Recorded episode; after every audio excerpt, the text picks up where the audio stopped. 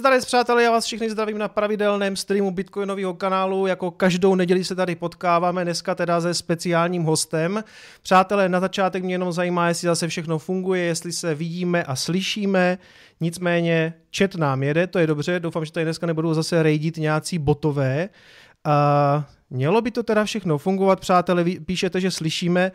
Nebudem to zbytečně protahovat, přátelé. Dnešním hostem je ekonom a největší fanoušek Stock to Flow modelu Dominik Stroukal. Nazdar Dominiku. Jsi zlej? Čau. Nebo já tě dneska ze Stock to Flow jako moc trápit nebudu, možná na nějaký půlení dojde, ale jinak je mě jasný, že nejseš největší fanoušek Stock to Flow modelu, ale dneska tady máme trošku asi jiný témata. Já ti chci napřed pogratulovat jako čerstvý otec čerstvému otci. Eh, jaký to je? Jak, jak to zvládáte? Jak se ti daří? A tak malá je po mamince, takže je hodná, takže já jsem úplně v pohodě. Všichni mě připravovali na strašný peklo, tak doufám, že ještě nepřijde. Hele, u nás je to, u nás je to podobné, taky jsou hodný po mamince, takže, takže u nás taky super. U nás, Já ti... u nás je hodná, krásná, ještě bude chytrá po mamince a budu spokojený. Přesně, u nás, u nás úplně stejný, u nás úplně stejný. Eh, všichni píšou, všichni píšou, že snad v pohodě, já doufám, že Dominika dobře slyšíte, když tak ho tady ještě trošku vytáhnu, ale vypadá to, vypadá to v pohodě. Já ti napřed, Dominiku, řeknu, na co se tě ptat nebudu. Já se tě nebudu ptat na tvůj čip v ruce, a nebudu se tě ptat na to, jestli máš na sobě košili, kardigan nebo nějaký jiný svetry, jo? Já jsem Protože... ten kardigan sundal. Já, to je škoda, víš, já jsem myslel, že to je přímo tvůj jako streamovací kardigan a ne, tak to je samozřejmě jako úplně jedno. Uh, my tady ty streamy máme hodně hozený jako na pohodu, pijem tady pivko, můžeš mít na sobě třeba jako tepláky, trenky, to je mi úplně jedno. Uh, Dominiku, já se chci zeptat, ty seš hlavně ekonom Roklenu, uh, učíš na Cevru, píšeš knížky, vydal z dvě, chystáš třetí, pokud vím. Je no, to tak? Teď, teď ji budu posílat někdy do redakce. O, vlastně, no, teď, teď by měla někdy brzo být, ale teď je to taky složitější všechno, takže nechci vůbec říkat žádný termíny. OK, do toho ještě natáčíš vlastně pořad pro MOL TV, eh, kdo to platí. Do toho spolupracuješ s Fundliftem, pokud vím, když to je možná projekt Roklenu? Nebo... To je projekt Roklenu, no. Jo, OK. Do toho seš eh, ekonomický poradce v Satoshi Labs. Do toho stíháš chodit na podcasty, rozhovory. Není ta karanténa spíš jako spása pro manželku a pro dceru? Uh, ne, ale když si zorganizuješ čas, tak toho za stolik není a já si nemyslím, že jsem nějak jako produktivní nebo něco takového, to bych vůbec neřekl. Ono to zní takhle jako děsivě, ale, ale když, když najdeš do nějakého rytmu a víš, že prostě natáčíš jedno, kdo to platí každý pátek dopoledne a prostě si to hodíš do kalendáře, tak to zase tak jako obtížný není. Škola ti taky prostě běží furt jako ve stejný časy tyhle ty věci se dají docela zautomatizovat, takže ono to sice zní hrozně, ale já mám spoustu času. Když bylo ještě otevřeno, tak jsem chodil do hospody furt a vždycky jsem si říkal, já mám času. Takže možná, možná spíše to ještě také zajímavý v tom, že když se vždycky něco oškrtne, tak si pak naberu další dvě věci, protože jako není, není to tak, že by jsem někde jel na doraz. Takže ne, karanténa jako na jednu stranu super, protože teďka máme že jo, děti doma oba dva, tak jako je to, to nejkrásnější, co může být, že jsi s nima doma a že jako můžeš odbíhat, dělat natáčení do televize nebo nějaký pořady jenom do obejváku nebo do ložnice, podle toho, kde zrovna je dítě, tak do druhé místnosti že v tomhle tom je to super, no. Já jsem viděl, že i pro ten MOL TV vlastně jsi teďka v takovém speciálním režimu, že, že natáčel z něco vlastně doma Zřejmě, jako pro no ně... jasně, a teďka spousta, spousta lidí natáčí ty věci doma, že už, si, už jsem viděla reklamy v televizi, že prostě se přesunuli na, na reklamy z domova a, a na MOL TV nevím, já tam říkám nějaké ekonomické věci, uh, Adam Gebrian tam říká nějaké věci z domova, co je schopný říct uh, a udělat to zajímavý o architektuře. A všichni jsme se tomu snažili nějak přizpůsobit, protože jako, na jednu stranu chceme něco říct, na druhou stranu ta televize chce, aby jsme něco říkali, diváci něco poslouchat, takže když to takhle jde, a já si myslím, že asi jsou schopní diváci odpustit tady v té divné době, že tam prostě není tak dobrá kamera, když to natáčím z telefonu, jako když mám k tomu dobrý, dobrý tým. No. Každý nemá doma takový studio jako ty, viď? No, to jsem chtěl právě říct, že jsem se na to, vidíš, připravil už předtím a já teďka těžím z toho, že jsem to všechno nakoupil předtím, když, bylo, když byla doba ještě v pohodě. Mě ještě zajímá, co to znamená být eh, ekonomem v Roklenu? Já jsem se tady posledně ptal Pavla Moravce, co to znamená být eh, operátorem půlu a samozřejmě každá práce začíná tím, že přijdeš do práce, uvaříš si kafe a potom, potom děláš co? Já kafe nepiju, takže tohle okay. to, to, uh, to by nesedělo u mě. Ne, hele, uh, ve stručnosti Uh, my máme v Rocklenu několik firm, máme tam v podstatě online směnárnu RocklenFX, máme tam Fundlift, který si zmiňoval jako, jako uh, internetový crowdfunding a máme tam prostě investiční crowdfunding, jsem chtěl říct, pardon, máme tam prostě další firmy, klasické fúze, akvizice děláme a, a další zajímavosti. A já jsem zodpovědný dovnitř firmy za to, že si všechny tyhle ty naše části myslej to samý, že když prostě si u nás měníš peníze a pak zainvestuješ na fundliftu, tak ti neřekneme, že si myslíme, že koruna půjde nahoru nebo dolů. I když si každý myslí něco jiného, že jo, to tak bývá. Ale mm-hmm. já mhm. jsem zodpovědný za to, aby jsme si jako firma mysleli to samý, tak jako dirigentská pozice. A druhá pozice na venek je ta, že když se zavolá do firmy, co si myslíme, tak já jsem ten, kdo zvedne telefon a jde do rozhlasu, do televize. Takže to je taková ta, Ostatně to dělají jako všichni hlavní ekonomové, takový ty bo tři řady známější, než jsem já, jako já nevím, Tomáš Sedláček a, a Petr Bartol teďka je všude v televizi, Lukáš Kovanda, který byl náš tím, že jo, mhm. Tak to je, ta, tam, tam je vidět, že prostě tam, tam je tam mediální část, možná je vidět trošku víc, já se snažím ty dvě věci balancovat, ale možná je to taková znouzecnost, možná mě prostě tolik nezvu jako Lukáše. No. A mě ještě zajímá, mm, protože já se taky jako zabývám že, tou, tou tvorbou toho obsahu, takže se ještě zeptám na ten MOL TV.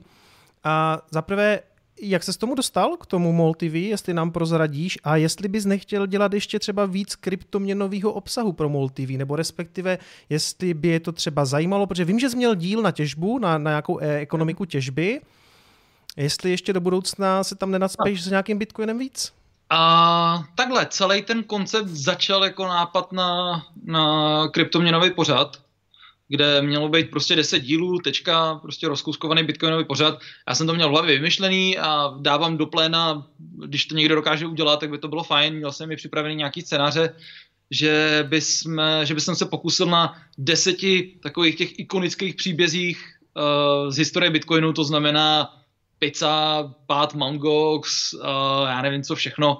A tyhle ty ikonické příběhy, když rozebereš, nebo ta ztráta peněženky, nebo to, ty, ty, toho harddisku, co ten člověk hledá někde na té skládce, a Bůh ví, jestli tam vůbec někdy byl. Ale to je jedno. Tyhle ty velké příběhy, že bych jako na jejich pozadí vysvětlil nějaký ty fundamentální principy toho, jak to funguje, že by to nebylo prostě za A, Bitcoin je tohle, vymyslel to Satoshi Nakamoto, ale by to jako příběh, pomocí kterého se snažíš vysvětlit, uh, jak to funguje, aby to bylo trošku přístupnější. Mm-hmm. Nicméně, nicméně, jako já jsem jenom ten, kdo uh, to píše a říká, ale jsou tam lidi, kteří jsou mnohem chytřejší, co se týče mm, marketingu, médií a konec konců i financování celé té věci takže tam prostě to, ne, že by neprošlo úplně, ale byla ta leta alternativa, která byla na díl, Prostě mm-hmm. kdo to platí, je nevyčerpatelná otázka, to se prostě hodí pořád. A takže tam byla jako viděna to, že to můžu dělat díl než 10 týdnů a zároveň tam byla jako viděna i pro ně, a do toho já moc nevidím, jako lepšího marketingu, financování, jako dramaturgům se to víc líbilo. Jasně. Ale tohle je pořád věc, která by se asi dala udělat.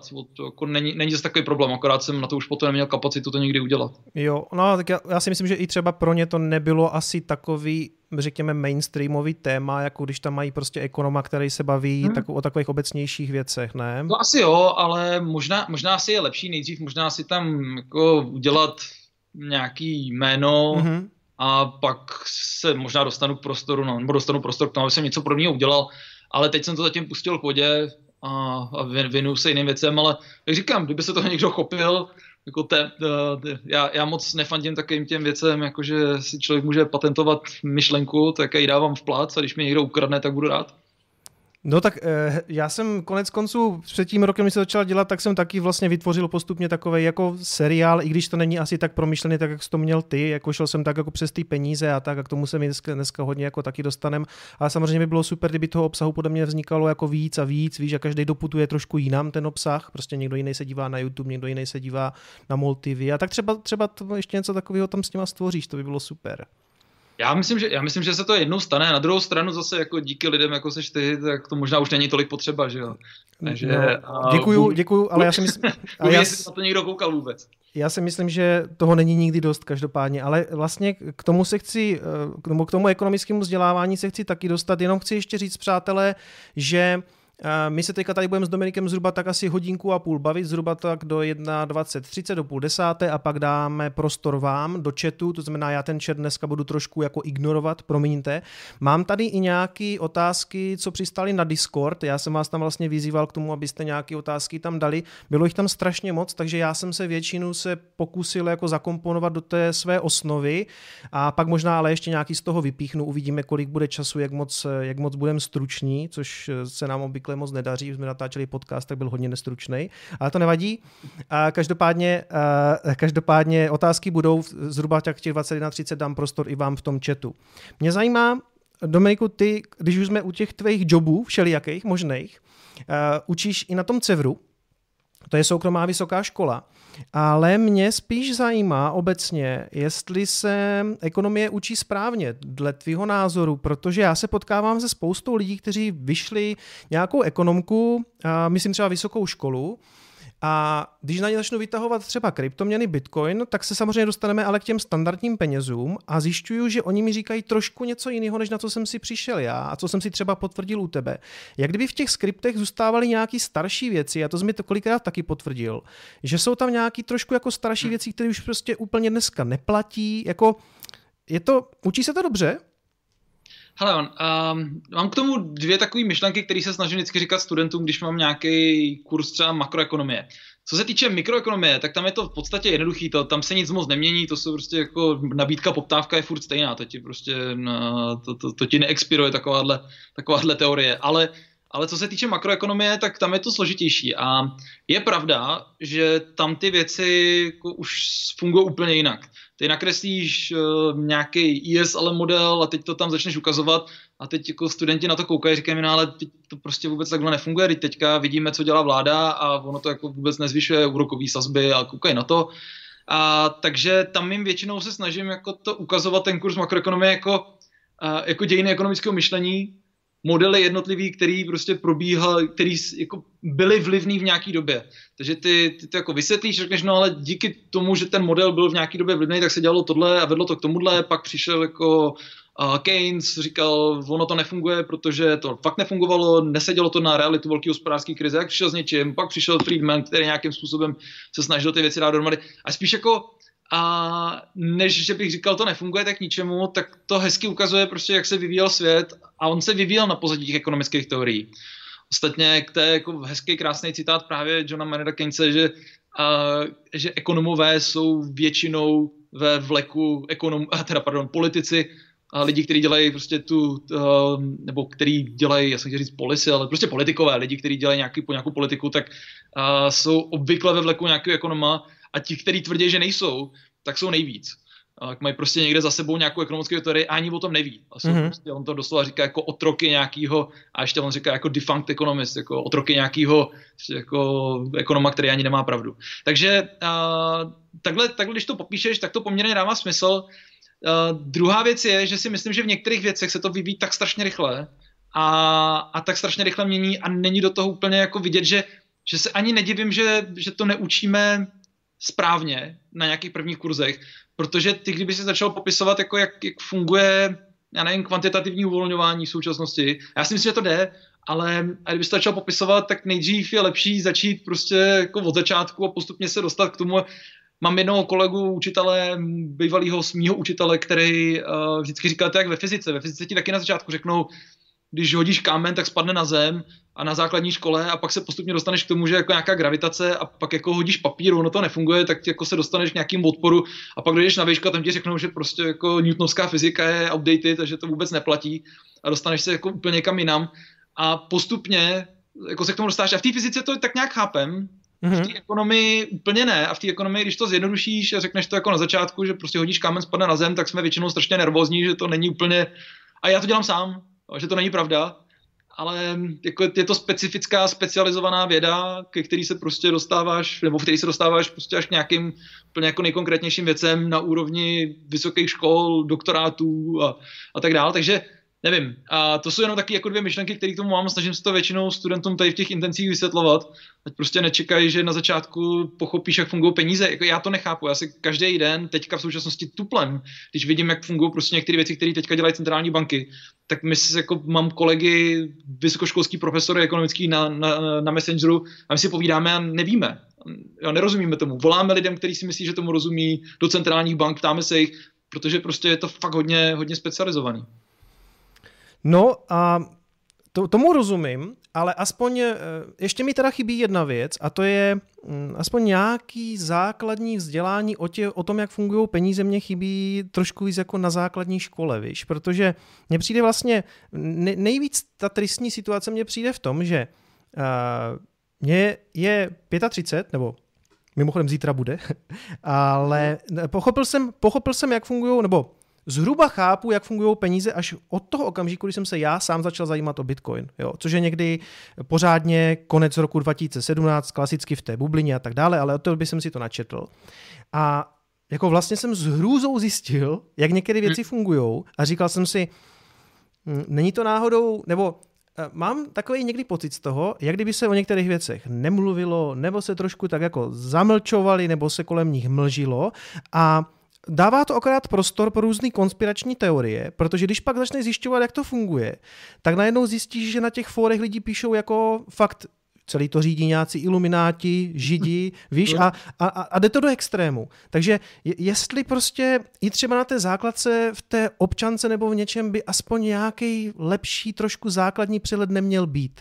Ale a v ideálním světě samozřejmě jo, ale já mám já mám prostě problém s tím, že si sám vzpomenu, a já měl docela štěstí na učitele, ale sám si vzpomenu na některé příklady, a každý jsme je zažili na střední škole, takových těch učitelů, učitelek, každý to měl jinak, který tam ani moc nechtěli být, ale prostě učili jenom proto, protože prostě to dělali celý život, teď se změnil režim, tak prostě z ruštiny šli učit něco. A bylo to hrozný, bylo to jako horší, než se jako nedozvědět nic a já jim to nemám úplně za zlý a chápu, že prostě to jako jim nic jiného ani nezbývalo. Ale představa, že řekneš prostě učitelům podobného ražení, ať uh, začnou učit ekonomii. Kdo se k tomu dostane za učitele? V reálném světě, jo? na všech těch školách, který lidi to budou. A co těm lidem řeknou? A jestli to nebude horší, než když jim řekneš nic, a protože to vezmou od těch učitelů, od těch autorit jako pravdu.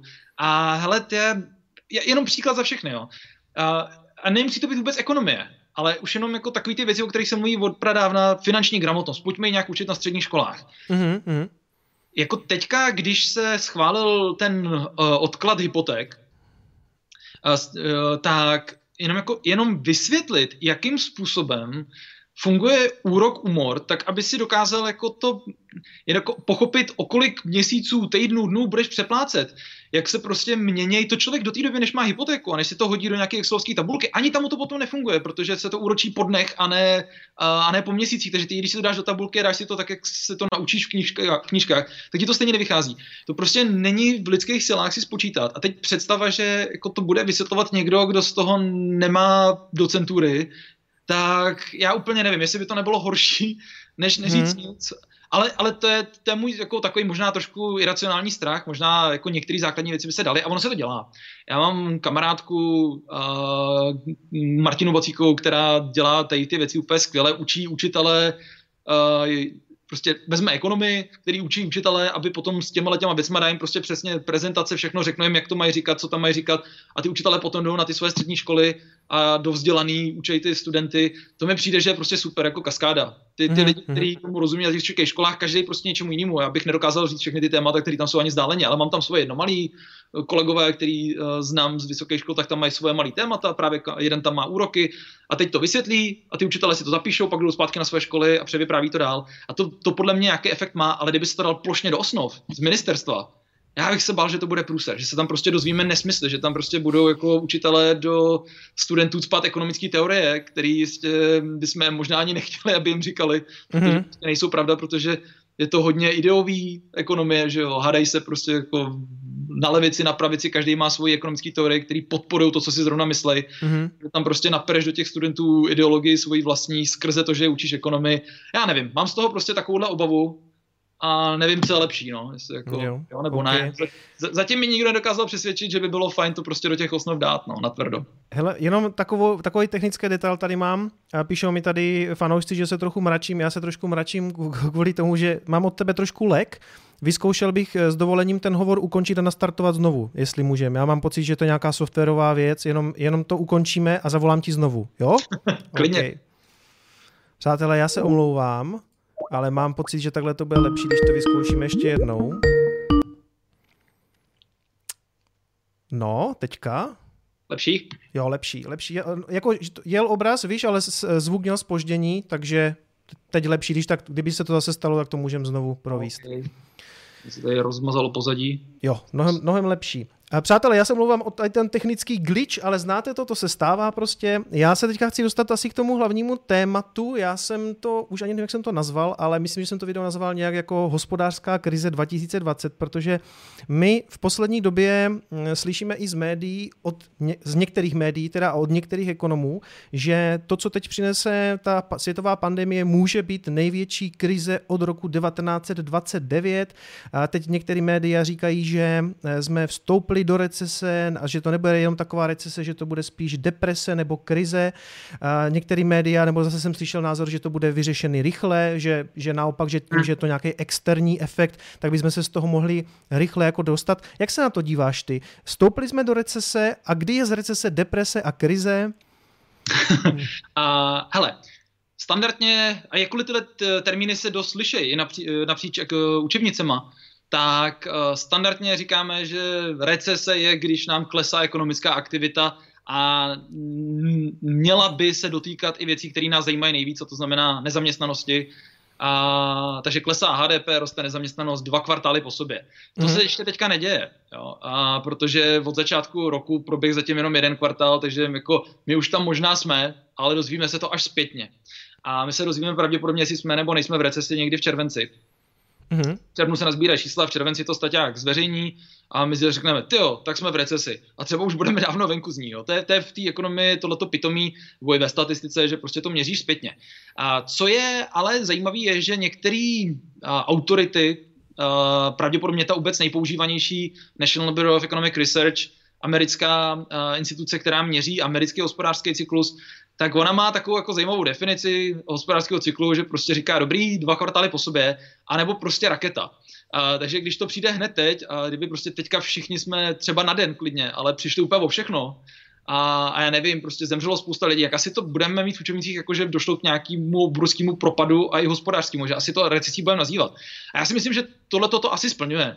A, a zase, my to nemáme ještě změřený a my to prostě mhm. nevidíme na nezaměstnanosti. A možná ani nikdy neuvidíme, protože lidi technicky jsou sice zaměstnaný, ale neodvádějí žádnou práci ve spoustě oblastí. Spousta firm prostě stojí, drží se lidi jen tak, nevyrábí. A takže my se podíváme na to, řekneme, hele, se vůbec nic nestalo. Ale, ale máme něco, prostě, čemu říkáme jako stínová nezaměstnanost, že jako schovaná. A to pravděpodobně, až se prostě zpětně změří, tak si řekneme, jo, v červenci zjistíme, jsme byli teďka v recesi. Já si myslím, že nikdo nepochybuje, že tam teďka jsme. Nikdo nevíme, jak moc. Typicky pro americkou ekonomiku jsme koukali, že jsou odhady někde mezi jako minus 10, minus 50 procentama propadu HDP. Mm-hmm. Jsou jako šílený rozptyly. My jsme, jenom ještě zase pro ilustraci, já nechci mluvit moc dlouho o tom tématu, ale ono je toho spousta. A my se koukáme každý den na data v Rocklenu, to je věc, která nás trošku živí, že jsme na měnových trzích a potřebujeme vědět, jako jak, jaký přijdou statistiky na Forexu. A když se ti ještě loni, když ti přišly data o HDP, kde se odhadovalo analytici odhadovali, že vzroste o 3,5% a ono vzrostlo o 3,6%, tak to bylo neuvěřitelný šok, prostě překvapení, hejbaly se kurzy o, o půl procenta nahoru dolů. A uh, teďka, teďka ty nevíš jako ani řádově, jestli to bude v jednotkách procent nebo v desítkách procent, jestli to bude jako 9% nebo 50%. To je úplně šílený. A to jsme nezažili pravděpodobně fakt od té druhé světové války, což je, uh, už jenom tím je to zajímavý. Jak to nakonec bude velký, těžko říct a hlavně my to změříme, ono vyjde nějaký číslo, ale pak budeme muset říkat ale, jakou ty nezaměstnanosti. Že prostě formálně se vykázal nějaký růst, formálně, když spočítáš příjmovou metodou HDP, tak ti vyjde, že prostě lidi dostávali příjmy a pak se na to podíváš, řekneš, že se nic nevyrobilo. Mm-hmm. A ono to, bude, budeme se muset jako koukat podrobnější na ty čísla a koukat, co se doopravdy stalo. Jo. A Ale to je třeba... sektorově právě. Tam nejlíp vidět, že se prostě neprodávají auta, že se ne, není cestovní ruch, hotely nejsou zabukovaný a tam prostě vidíš, jak to strašně moc to ekonomiku zasáhlo. No právě, ale třeba ty časa, eh, nějaký ty čísla o té nezaměstnanosti z té Ameriky chodí. Přece to je takový ten známý graf, který týká jako lítá i tou kryptoměnovou komunitou, kde prostě je ta svíčka nahoru, dneska Jasně. už někde kolik, 16, 18 milionů těch nových přihlášených Američanů na těch, eh, jakože, jakože nezaměstnaných, a teď já jsem ale slyšel názor, ale oni se tam hlásí všichni, protože můžou, protože dostanou nějakou podporu, takže ty čísla nic moc nevypovídají. Já se ale potom ptám, proč ty svíčky nejsou i v těch minulých časech, jo, jak na tom grafu. Čili přece už v tuhle chvíli se dá předpokládat, že to nebude asi úplně jednoduchý, jednoduchý období. Je to masakr, je, je to masakr, jako já, já o tom nepochybuju a vsadil bych si na to peníze, že to budeme nazývat jako nejhorší hospodářskou krizi od velké hospodářské krize. A to už je podle mě naprosto jasný.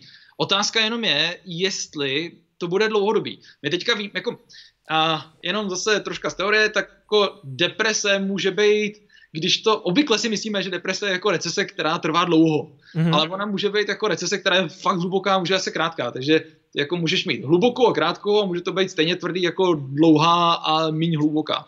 A, takže jako já si myslím, že to nebude tak dlouhý. Prostě teďka doufám, jakkoliv nikdo nevíme, nikdo nevíme, jestli se to vrátí a tak dále, o tom se nechci moc bavit, ale pokud to všechno klapne tak, jak doufáme, že prostě se to dokážeme zbavit do té doby, doufáme, že prostě to nějakým způsobem dokážeme zabít a jestli ne tím, jak se teďka izolujeme, tak nějakýma vakcínama dřív nebo později. Prostě nebude to trvat 10 let a nebude to muset zastavit velká světová válka jako prostě za, jako před 80 lety. Mm-hmm. Takže v tomhle tom to bude jiný, pravděpodobně ne tak tvrdý jako tehda, ale mezi tím jsme nezažili nic takového. A hlavně, hlavně je to specifický ještě z toho důvodu, že jsou to jako dvě krize v jedné a to nikdo nedokáže vůbec změřit teďka, protože spousta lidí by pravděpodobně začalo chodit na ty pracáky v Americe a, máš pravdu s tím, že tam chodí kvůli těm podporám, oni se posílili ty podpory, takže, mm-hmm. takže částečně jo. A na druhou stranu ty čísla jsou trošku podstřelený zase tím, že spousta lidí se k ní ani nedostane, že ty úřady jsou zahlcený, že by možná mohly být i trošku vyšší otázka, co převážilo. Co převážilo. Ale a teď jako jenom pro to se jednoduché pochopení toho, jak, co, co si myslím nejenom já, ale spousta lidí, že my jsme viděli a před tou krizí, že začala ekonomika zpomalovat. Nejenom u nás, ale jako ve světě, Spojené státy začaly prostě zpomalovat, čínská ekonomika začala zpomalovat a nebyl vůbec žádný koronavirus ještě. A, a teď jsme si říkali, dobrý, tak jako buď buď mě, přistaneme měkce někam, prostě, že nespadneme do krize, anebo už to začíná padat a možná se přehoupneme do krize. Mm-hmm. A, a v tomhle zpomalování do toho přišla tahle krize. Takže nám se jako vyfouklo něco, co bych nazval dluhovou krizí, že prostě jsme měli nafouk, napůjčováno nesmyslně za levný úroky od té poslední krize, centrální banky stlačily úroky na nulu, byly prostě levný prachy, tohle to všechno se nafouklo, pak prostě začaly padat nějaký podniky, už to nevypadalo tak, rozu, už to nevypadalo tak eh, optimisticky a do tohohle toho všeho propadu přišel ještě tady ta jako živelná katastrofa. Takže jako je to, je to taková dvojí recese mm-hmm. a mám trošku strach z toho, že ta dluhová recese se v tom schovala. Mm-hmm. Nebude, nebude se o ní nikdy mluvit, že prostě když padne HDP o 40%, tak řekneme za to celý mohl koronavirus. Jo. Takže se to jednoduše svede na tady ten průser a nebude... Ale my nebudeme schopni to ani oddělit, že jo? Nikdy. Jo. Ty prostě mm-hmm. nevíš teďka, jestli zachraňujeme firmu, která by stejně zkrachovala, anebo jestli zachraňujeme firmu, která prostě by normálně fungovala, my bychom si její služby kupovali, ale protože nás zavřeli doma, tak nemůžeme. Mm-hmm. A to není v lidských silách to oddělit, takže já se nedivím vládě, že dělá to, co dělá, a jinak to asi líp nevymyslíme, ale prostě empiricky pro ekonomii je strašně zajímavý, že se tam do toho schovala tato jedna krize. No. Mm-hmm. Uh, znáš Anthonyho Pompliana? Jasně. Uh, tak Pomp dělá že jo, různý podcasty a měl tam, měl tam investorku z ARK Investu Katy Woods a ta právě říkala, ta to tak jako zajímavě srovnávala, ona říká, tohle to není systémový crash, je to crash způsobený jak kdyby nějakou externalitou, podobně jako byl prostě ten šok, který tam vznikl po útoku 9.11 na dvojčata. A ona právě říkala, že proto si myslí, že to zotavení bude rychlý a že z toho vyjdou dobře technologické firmy, třeba. A já právě si spíš myslím, že se nám jako potkali ty dvě věci dohromady a tak, jak to ty říkáš, že se vlastně ta jedna schovala do druhé. A, a ono to bylo i v tom 2001. Jo. Mm-hmm. A v 2001 seš na vrcholu dotcom bubble a do toho přišly dvojčata. Ono v tomhle tom je to docela podobný. Mm-hmm. A, a po 2001 se radikálně, to začaly prostě centrální banky dělat tu politiku, kterou známe dneska. Radikálně snížili úroky, začaly sypat prachy do té ekonomiky ve velkým, začaly se prostě spouštět všechny ty programy, na kterých potom vyrostla ta krize 2008-2009. Takže v tomhle tom se to opakuje, až na to, že ty dvojčata byly lokalizovaná událost, jakkoliv potom se to rozlilo do celého světa nebo do mm-hmm. hodně zemí dalších a nicméně a to bylo mnohem menší, než když zavřeš prostě hranice po celém světě a zastavíš prostě výrobu zastavíš prostě celý sektory úplně. Takže to bylo v mnohem menším, ale v tomhle tom je to poměrně srovnatelné. K těm stimulům se určitě ještě dostaneme, to mě taky zajímá, helikopter money a všechny ty srandy, co se teďka dějou, ale mě ještě zajímá jedna věc a to, že vlastně, když vyšly ty, začaly padat akcie, S&P prostě jako brutálně dolů, já nevím o kolik, prostě o 30% jako šíleně, a když začaly potom vycházet ještě ty horší čísla o té nezaměstnanosti, tak ale akcie jako úplně zázračně rostly. Nejvíc právě ty technologický, tak ten takzvaný FANG, že jo, prostě to je, jenom pro diváky říkám, to je Facebook, Apple, Amazon, Netflix a Google. Tam je zpátky skoro all time high, tady na tom FANG stoku, nebo tady na těch pěti firmách. Jak to, že jak to, že je to tak strašně odvázaný od té ekonomické reality, té, tady ty, ty finanční trhy, jo? protože teď to prostě rostlo to minulý týden a já si to vlastně nedokážu vysvětlit. Jo? A ty si to dokážeš vysvětlit, ty se ptáš jako správný moderátor akorát. no já si myslím, že to bull trap. No jasně, ale je to, je to, vš, je, no, to úplně ne, ale a, je to prostě tím, kolik peněz se do té ekonomiky leje, respektive ono se do ní úplně moc neleje. Jo. A, jenom zkusím, já chci dělat z toho přednášku ekonomickou, ale jsou věci, které se musí zopakovat vždycky, a, a, a, aby, aby zazněly. Prostě peníze dneska vzniknou, takže si vezmeš úvěr, a u nás prostě a všude je to dost podobný, že skoro polovina úvěrů vzniká z hypoték a potom většina z toho zbytku jsou podnikové úvěry a tak trošku jsou spotřebitelské úvěry v bankách. Když si prostě někdo vezme v bance na, na dovolenou a nebo utrácí za kredit, z kreditky. A to je docela malý, takže to stojí na podnikách a hlavně na hypotékách. A to, co teďka dělají centrální banky po celém světě, je, že lejou likviditu do těch bank, to znamená, že si snaží zásoby tak strašně moc likviditou. Oni třeba v Čechách to moc nemá vliv, protože ty banky mají takový likvidity už eh, z těch předchozích let, že, že je to v zásadě jedno, ale sypuje dovnitř, ale my jsme malý trh tohle. V Americe se to sype dovnitř a uh, ty se snažíš ty banky donutit k tomu, aby ty peníze pouštěly ven, aby zlevnili úvěry, aby snížili svoje nároky na klienty, aby prostě ty peníze půjčili někam. A ve chvíli, kdy je půjčej, tak vzniknou ten člověk potom udělá ten biznis, který chtěl udělat, nebo si koupí ten barák, ale ty nové peníze se potom někde otočí. A dřív nebo později se vždycky otočí na akciovém trhu. Prostě, ať už to bude ten, hned ten první člověk, který si ty peníze vzal, ten to asi neudělá, ale ten, koupil si nemovitost, tak prostě ten člověk, co prodal tu nemovitost, tak je narve někam prostě na akcie. Když to neudělá on, tak to udělá nějaký fond, prostě, do kterého vloží peníze, nebo, nebo to udělá někdo další, nebo si koupí auto a člověk, u kterého si koupil auto, to dá na akcie. Dříve nebo později se to otočí na akcích. Jenom pro jako srovnání ty peníze spíš se otočí na akcích, než že se otočí, já nevím, v houskách. A my to vidíme na tom, že když ty peníze tečou té ekonomiky, tak akciové trhy ti rostou od za posledních deset let ti vyrostou o stovky procent, zatímco nemovitostní trh o desítky procent a chleba o procenta. Jo. A protože prostě na tom akciovém trhu se to dřív později otočí vždycky. To je, to je zásadní a ty, když tohle to víš, což samozřejmě ty investoři všichni ví, no tak ve chvíli, kdy vidíš, že centrální banky sypou prachy, nebo respektive likviditu do toho systému, tak ty doufáš, že dřív nebo později půjde ven skrze nějaký úvěry a dřív nebo později se otočí na akciovém trhu a ten půjde nahoru. A když koupíš teďka, tak jsi chytrý, že jo? Protože to může být třeba za rok, ale ty chceš to koupit dřív než ostatní. Mm-hmm. A to všichni ví, takže jakmile prostě centrální banky spustí tady ten uh, money printer, jakkoliv oni netisknou prachy, to dělají až ty, až ty komerční banky, ale ve chvíli zásoby to likviditou ten systém, tak prostě nakupuješ. A je to, mm-hmm. je to naprosto racionální a ty lidi, jako, ono to vypadá iracionálně jako systémově, to je pravda. Myslím prostě, že naprostý iluzi, tyhle ty čísla vůbec nic neznamenají ale, ale pro ty jednotlivé investory je to jako naprosto racionální. Mm-hmm. Mimochodem eh, sledujeme dneska rekordní stream, je nás tady 1331 v tuhle chvíli diváků, to je Dominiku skutečně rekord. On vlastně, s tebou je tam ještě dneska jeden host, vidím, že se tam někde skáče eh, tvoje kočka, to je jako vtipný. no. Hele. No, vidím něco na stropě. Mě ještě, ještě s tou, super, mě ještě, mě ještě zajímá s tou likviditou, jo. No. Uh, já vím, že vy ekonomové to nemáte rádi, když my to tady na YouTube tak jako zjednodušujeme na ten money printer a tisknutí peněz, protože já chápu, nejsou to úplně peníze, protože nenatečou do ekonomiky, takže netečou do spotřebního že už tomu všemu jako rozumím. Ale nebyl jsem schopen do teďka ani svým divákům jako vysvětlit, jak jako vypadá ta likvidita. Jo? Jakože ty, ty banky, ty banky eh, jak, jak, jak já si to myslím, jo? Ta centrální banka prostě nakupuje od těch komerčních bank nějaký jako aktiva a poskytuje jim nějakou jak kdyby dolarovou hodnotu, která ale nej, nejsou jako peníze. Je to něco, jo. co ne... Je to tak zhruba? Je to tak. Uh, ale likvidita se tomu říká proto, protože ty banky potře- mají různý, jsou různě regulovaný, aby nevytvářely těch peněz, kolik chtějí. A tak uh, pro zjednodušení prostě ve chvíli, kdy budou držet nějaký cený papíry, státní dluhopisy typicky, tak kdyby potřebovali co nejdřív tyhle ty papíry proměnit na peníze, tak to nějakou dobu trvá. Nemůžou to udělat prostě ve vteřině. A peníze jsou, dolary, koruny jsou nejlikvidnější aktivum, proto se tomu říká likvidita. Mm-hmm. A oni prostě se snaží akorát měnit tohleto složení tím, že oni ti koupí jako méně likvidní papír za ten nejlikvidnější možný, to znamená, že si zasypou dolar, dolarama.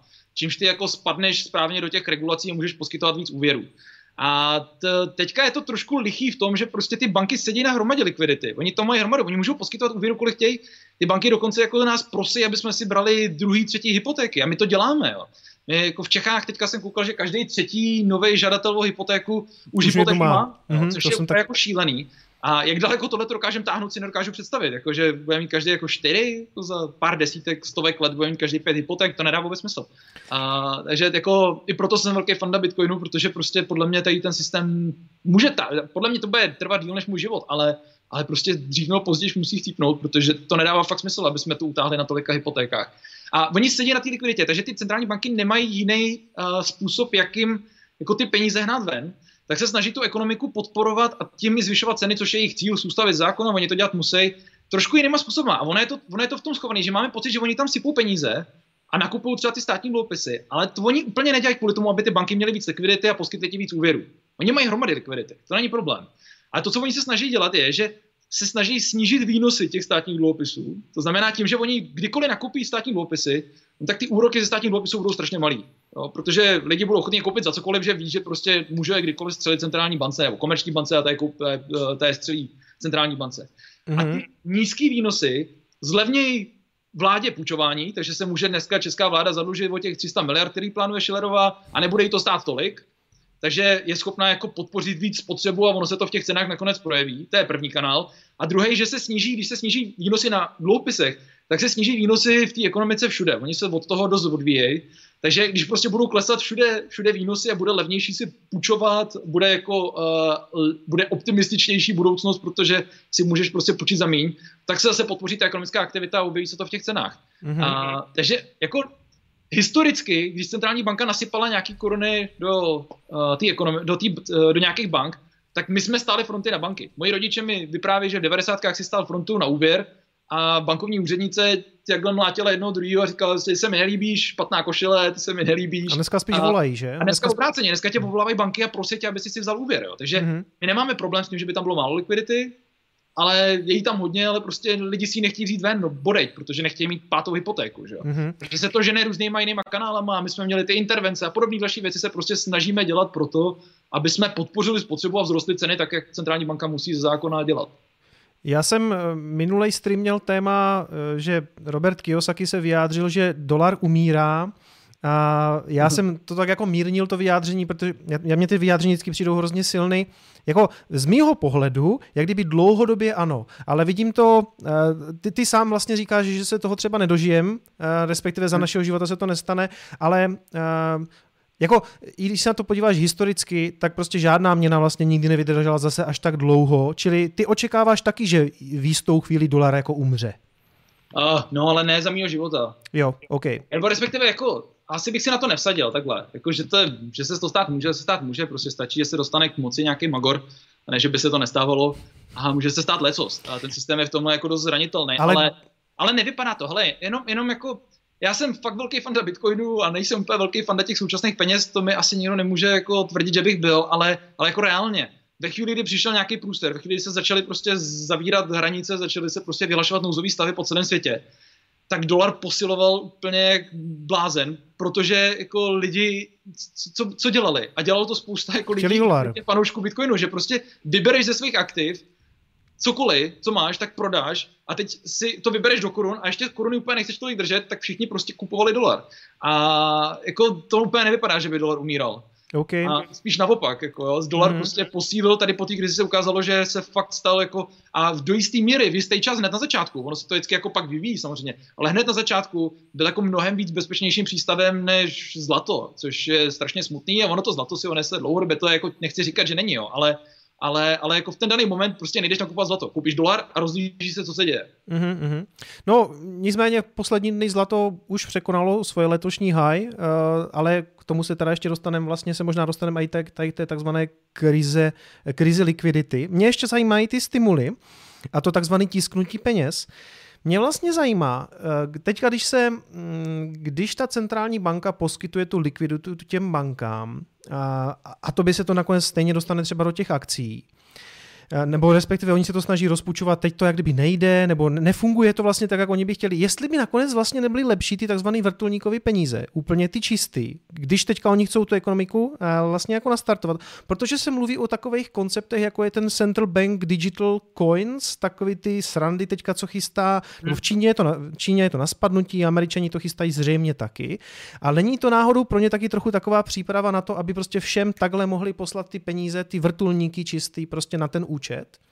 Hele, a já to asi, nejlepší výbor bych to dokázal promítnout, to nevím, jestli dokážu, ale bych vám ukázal nějaký, nějaký graf um, a dá se najít. Když se podívá člověk na, na databázi St. Louisského Fedu, statistickou, která se jmenuje FRED, FRED, a dám si napíše Velocity of Money, podívá se na rychlost oběhu peněz, a tak zjistí, že peníze obíhají strašně pomalu. Lidi na nich sedějí.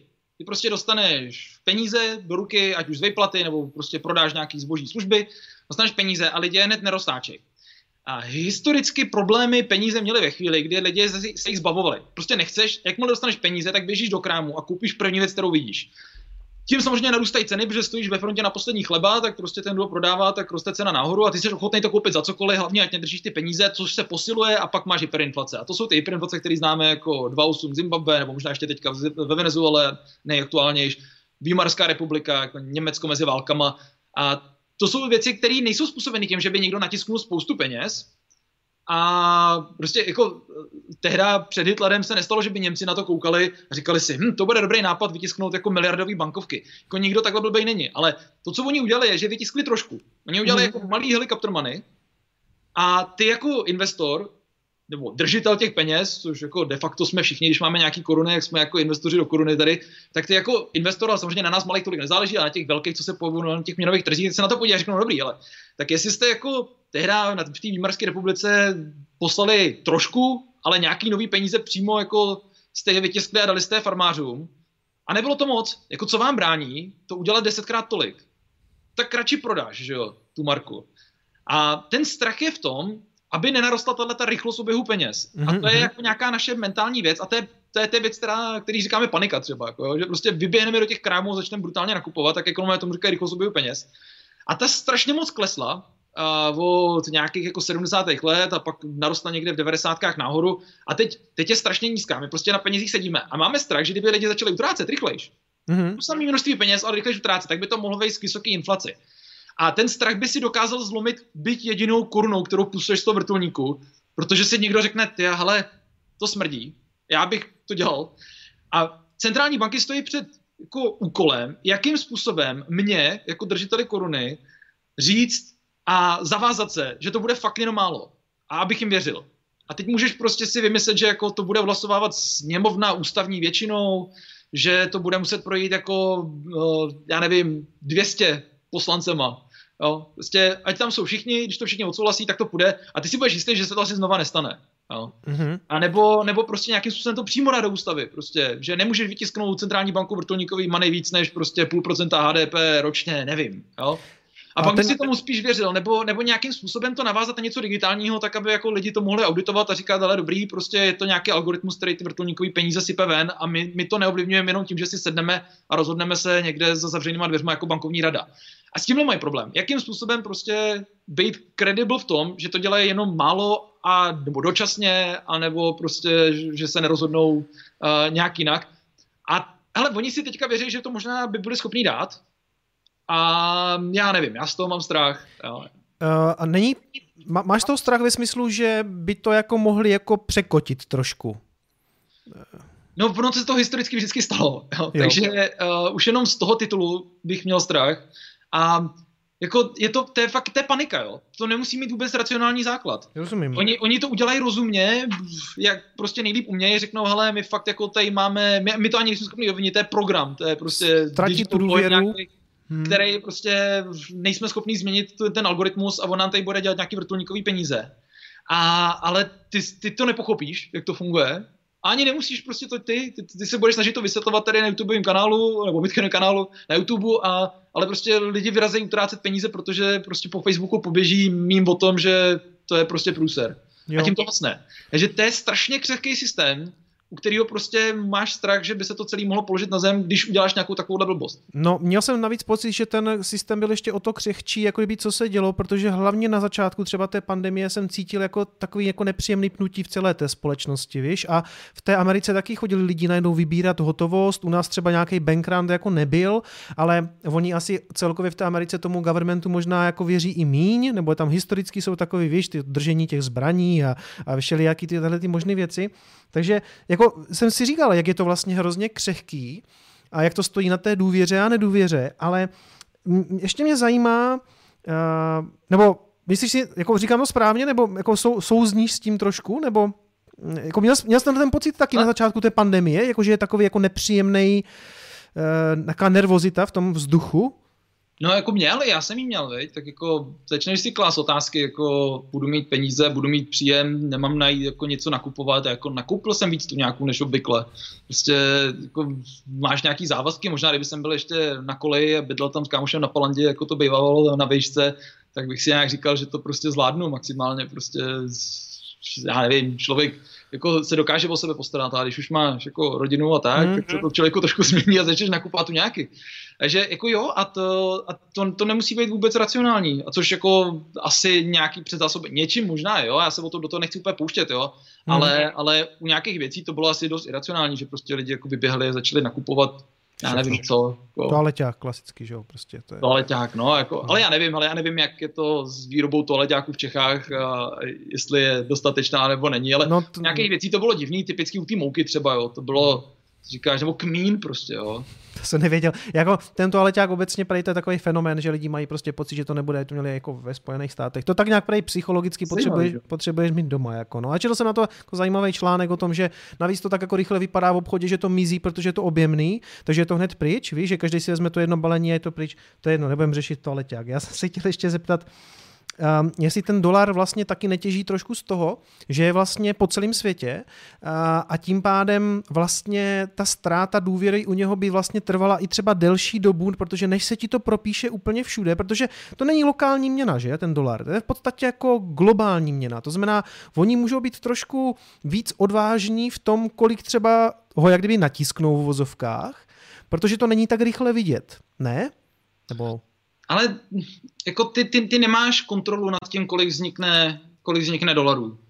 A ty centrální banky jako nemají, je hodně zprostředkovaná ta kontrola. A oni nejsou schopni ovlivnit počet lidí, kteří přijdou vzít si ten úvěr. Oni se snaží jako ho zvyšovat, snižovat pomocí toho, že jako mění požadavky, které musí banky mít na, na lidi, kteří si berou hypotéku. Teď jsme to viděli u nás, že se zavedly, teď se jedno zrušilo, dvě se změnily, že ty, a, a, a ty požadavky jako jsou schopni měnit uh, úroky a tlačit to nějakým způsobem nahoru dolů, když ani tam ta vazba není úplně jasná. Jako ty, ty snížíš úroky, ale eh, v mezi, na tom mezibankovním trhu, ale banky jako nesnižují úroky na hypotékách pořád ještě. Nebo některý jo, některý ne. Někdy to šlo i proti sobě. Že ta centrální banka tuhle kontrolu úplně nemá. Ty prostě peníze vzniknou pouze pokud lidi přijdou si vzít ten úvěr a stojí to na té poptávce po úvěrech. A, takže jako to, to se možná trošku přeceňuje, uh, že by se jako Fed nějakým způsobem tohle dokázal ovlivňovat zprostředkovaně, jo, ale to je docela dlouhodobý proces. Prostě pokud lidi nepřijdou si vzít ten úvěr, což teďka v té současné situaci pravděpodobně nedělají, ty nemáš jistotu příjmu, ty banky jim to ani moc nechtějí dávat, ty úvěry, mm-hmm. protože jako, jak dokážeš dneska, že, že máš práci? Ze svých tří posledních měsíců, z kterých jsi dostal vyplatu, to měl každý, že jo? Ale, ale jako do budoucna to nejsi schopný žádným způsobem prokázat, že oni jsou opatrní, a když jsou opatrný, jak ti to spíš nedají, i kdyby si chtěl. A lidi jsou taky opatrní, že teď nebudou jako si brát. Teď ani se nemůžou jít podívat na prohlídku toho bytu, takže se, se to pravděpodobně to dělat nebude. I kdyby se snažila ta centrální banka sebe víc, tak prostě ty peníze nepolezou ven, že jo.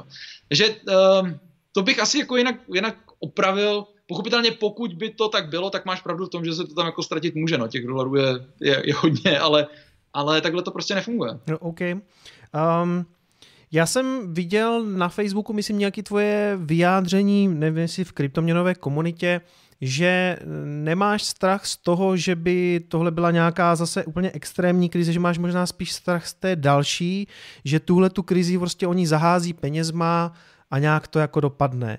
Ale máme se teda bát té další, nebo které se máme bát? A co máme dělat? Ale a tam, co je, co je největší průser podle mě je, že fakt celý ten systém stojí na tom, že ty si musíš brát víc úvěrů, než kolik jich splácíme. Mm-hmm.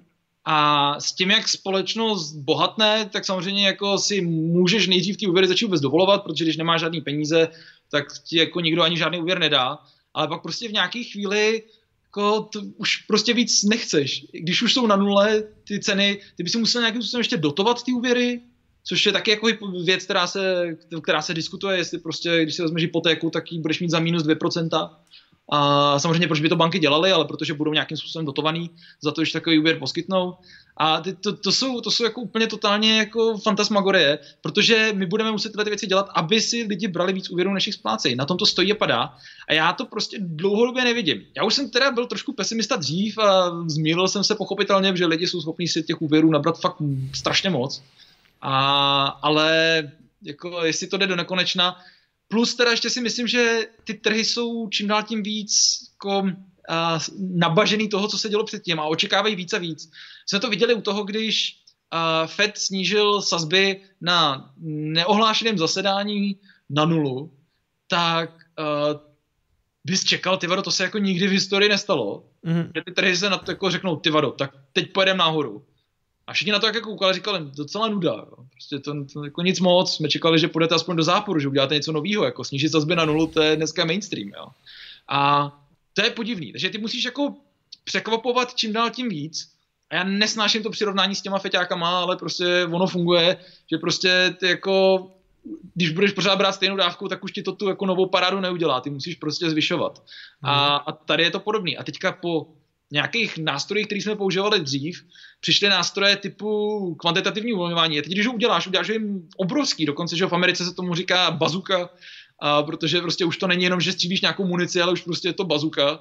A ta bazuka jako funguje, teďka vidíme, ale funguje tak nějak, jako jak kdysi fungovalo to standardní. A co přijde dál? Jako, po co, co může přijít ještě po bazuce? Jako tanky a po tancích jako hvězdy smrti. Hmm. A to se prostě jako někde, někde asi musí zastavit, protože a, jako ty už nakonec ten trh prostě neoblavneš. Pak přijde hmm. jako centrální banka a udělá jako totální masakr. A ty si řekneš, pořád nuda, to už jsme viděli před deseti lety. Jako. No a navíc mám pocit, že ještě se to zalíbilo některým politikům, jako třeba jsme sledovali posledního snad půl roku, že Trump tlačil na Fed, ač on na něho má jako minimální vliv, nebo v podstatě by neměl mít žádný, že jo, ale prostě jenom z těch vyjádření se musíš ptát, jako, jako jsou to jenom lidi, že jo, takže ta nezávislost je jako sporná a stejnou věc vidíme teďka u nás, nebo sporná, já rozumím, že oni mají svůj, svůj, svůj jako rozum, jenže když to pořád čteš v no, novinách... Nejde ani tolik o rozum, prostě ty můžeš celé jasně vidět, jestli jako plnějí cíl nebo neplnějí cíl. Mm-hmm. A že když jako prostě plní inflaci tam, kde ji mají nadefinovanou, tak jak si nadefinovali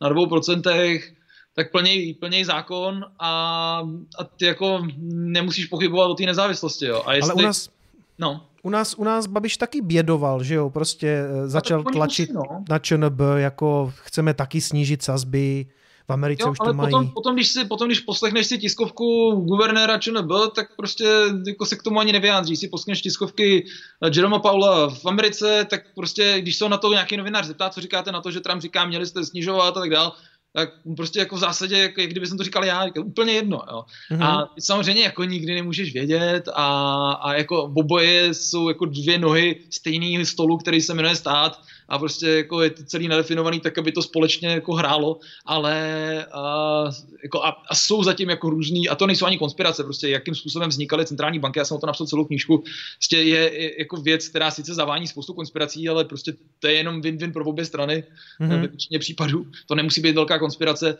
takže jako tohle to všechno je pravda, já nejsem zase, jak říkám, nejsem žádný fanoušek ani vlád, ani centrální bank, ale ale tady, hele, já nevím, já ty lidi často i znám. Spousta jako z těch lidí jsou nejenom jako známí, někteří jsou kamarádi, lidi, kteří jsou jako níž v centrální bance, jsou moji spolužáci a to jsou lidi, kteří jsou fakt jako ekonomové a začtený v knížkách a prostě s tím cílem dosáhnout ty inflace a, a možná jsem naivní, ale v tomhle tom jako věřím, že že nezávislí jsou. Ne všude, u nás to relativně jde, jakmile zajedeš prostě do nějakých jižních zemí a nedej bože prostě do třetího světa, tak tam to samozřejmě vůbec nefunguje. Jo. A jak, Ale se tvoj, jak se tvoji kamarádi z České národní banky dívají na bitcoin a na kryptoměny?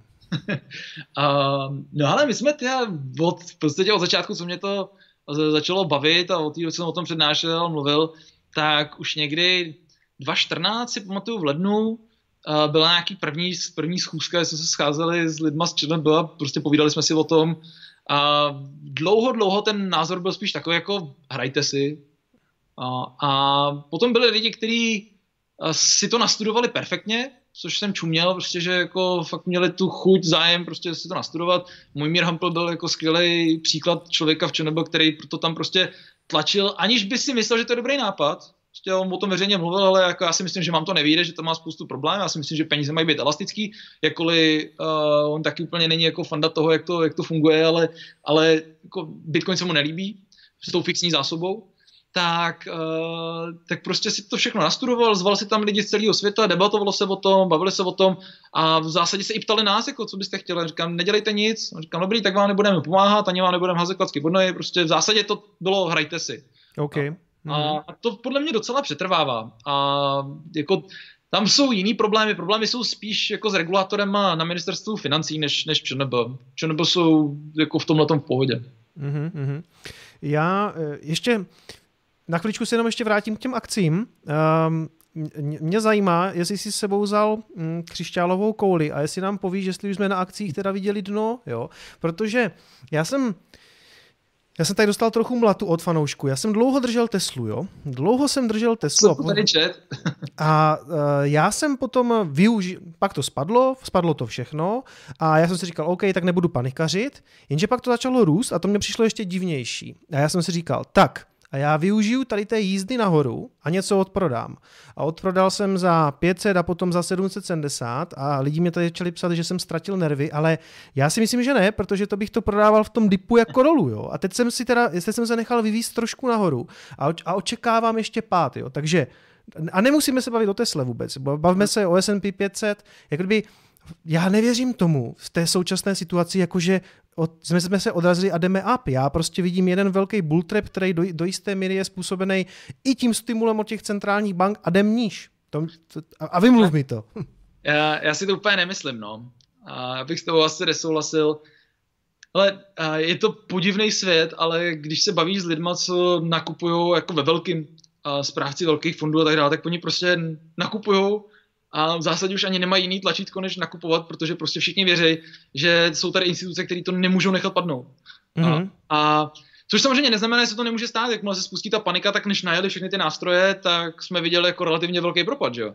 A, ale a prostě ta, ta jistota toho, že centrální banky udělají všechno pro to, aby to nepadlo, a to ne proto ani proto, že by byly jako v tom nějaký konspirace, že, nech, že nechtějí padat, aby padaly akcie, ale že se bojí toho, že by to spustilo vlnu pesimismu, který by snížil ceny, že jo? a to mají ze zákona a plnit. Takže že oni prostě to musí zachránit, že ty jako nakupuješ. A, a jako připadá mi to úsměvný, hrozný, divný, nesnáším mm. to, ale, ale myslím si, že ne. No. To by, jako, může se stát samozřejmě, že to zase jako zvučí v důsledku nějaký nějaký reálný situace. Prostě přijde druhá vlna té pandemie, která bude ještě horší, virus mutuje a, a budeme na tom hůř, než jsme teď. Asi si to dovedu představit, ale jinak jako co, co by byly ty signály, které by tě překvapily teďka? Jako co, co budou ty tržní data, které nás šokují? Jako vysoká nezaměstnanost? Jako, to už je podle mě price in, to už tam, to už všechno víme. Že bude jako padat hodně HDP, jako kolik by muselo být to číslo, aby to jako ty trhy šokovalo? Mm-hmm. A proč? Jako, když, když dneska řeknou, padlo HDP o minus 30% za první kvartál, za druhý ještě o víc. Jako, myslíš, že ty to jako šokuje, že řekneš, tak to jsme fakt nečekali, to radši začnu prodávat, to jako všechny šokuje, tahle zpráva. Asi úplně ne, jo. Takže tam by muselo být něco jako, já nevím, fakt jako něco, co, co se nedá čekat, že prostě z, zemřeli jako ve velkým nějaký čelní představitelé nějakých států na, na koronavirus a jako lidi by si řekli, jo, to začne být zajímavý, aby se k moci nedostali nějaký magoři nebo něco takového, ale nevím. Uh, mm. Já to tam prostě nevidím, a nebo tak to jsou tyhle ty strašně nepravděpodobné události, takže si myslím, že to půjde nahoru. No. OK, OK. Uh, jako on ten názor je v celku rozšířený, dokonce, co jsem tak jako sledoval, uh, různý youtubery a různý č- lidi, kteří se prostě dívají na ty trhy, tak říkají, obě dvě varianty jsou prostě možný. Jo, klidně jsme se mohli teďka odrazit s těma všema stimulama, můžu jim nahoru a já si stejně myslím, že tu Teslu ale nakoupím levněji ještě zpátky. No, ale, ale tam, je, tam je prostě pointa v tom, že ty si dneska nemůžeš hrát prostě na Varena Buffetta a podívat se na ty akcie a říct, hele, Tesla výsledky takový makový, prostě konkurence taková, teď mají otevříno, Škodovka nemá, já nevím, prostě podíváš se do jejich, do jejich účtů a řekneš si, hm, to půjde nahoru nebo to půjde dolů. To prostě dneska vůbec nedává žádný smysl. Jo, se je to prostě penězma a jde to nahoru. A je to, je to hrozný, je to šílený. A samozřejmě ty jsi schopný dělat malý rozdíly, ale jinak to jde prostě nahoru všechno, anebo dolů všechno. Mm-hmm. Samozřejmě s, s nějakýma rozdílama. Teď, teď jako tak, eh, ta krize byla ještě specifická tím, že nějaký uh, obory dokonce posilovaly a některý byly úplně na nule. Že jo? Takže jako bylo zjevné, že se to dotkne víc akcí leteckých společností ne, než akcí Netflixu. Jako dva extrémy. Že jo? A že jako to nebyla ta krize, kde padá úplně všechno ale, ale jinak standardně prostě dolů všechno nahoru všechno, protože se prostě do toho sypou peníze. Šílený. No, já jsem vlastně, jsem, jsem na to tak koukal, byl jsem z toho trochu takový zklamaný, protože vlastně fakt jako ta ekonomická realita je úplně jiná než ta realita na těch finančních trzích. A já jsem se díval i vlastně to, co třeba říká, já si znáš tradera Alessia Rastanyho, pom, pom, poměrně jako oblíbený kanál, takovej hmm. i mezi kryptoměnama. A on říká, největší lež je si myslet, že ta ekonomika je nějak provázaná prostě s tím, s tím akciovým trhem. Oni trochu jako korelovaný jsou, ale takovou jako kilometr dlouhou nití a, no. a tak jako jedno jde nahoru a to druhý jde za dva měsíce nahoru a pak pak, no prostě fakt šílený. Já to, já to, já to kvůli tomu ani jako nedělám, ani moc nesleduju, samozřejmě jako něco musím z titulu své práce, ale, ale jako hmm. ani na, na denní bázi to vůbec neděláme. Jako já podívám to... se, jak skončily jako denně jako ty uh, burzy, ale ale že bych sledoval víc. Měnový trhy jsou v tomhle tom super zajímavý, protože tam se ti ta politika centrálních bank jako odráží tím, jak každá to dělá, všichni, jako, všichni tisknou, ale nějaká víc, nějaká míň, tak se ti to hýbe na těch kurzech. Ale uh, jinak, jinak prostě ten akciový trh mi v tomhle tom připadá strašně nezajímavý. A jak ti říkám, ty některý moji kamarádi jsou tím úplně teďka tak jako posadí, že si v podstatě dělají srandu, že prostě ty si jich zeptáš, no nepůjde to nahoru nebo dolů a říká, kupuj prostě, dokud ti nedojde prachy, kupuj a když ti dojdou prachy, jak si půjč a kupuj, furt kupuj prostě. Já vím, to jsi říkal, to, šlený, jako. to jsi říkal i v paralelní polis, to říká furt kupuj, všechno kupuj, to je jediný tlačítko no, bych, to bych nedokázal prostě. dělat. No, uh, no co, co, se týče mojí Tesly, tak nejhorší, co se mi mohlo stát, je, že jsem to prostě prodal asi se 150% ziskem mimochodem, jo, a já nebudu tak blbý, abych to honil jako nahoře, takže prostě nejhorším jsem toho maska jako zradil, ale já mu pořád, mimochodem, co, jaký, je, jaký je tvůj názor na elektro elektromobilitu. Přejde svět na elektromobily, nebo je to, nebo je to nějaká jako...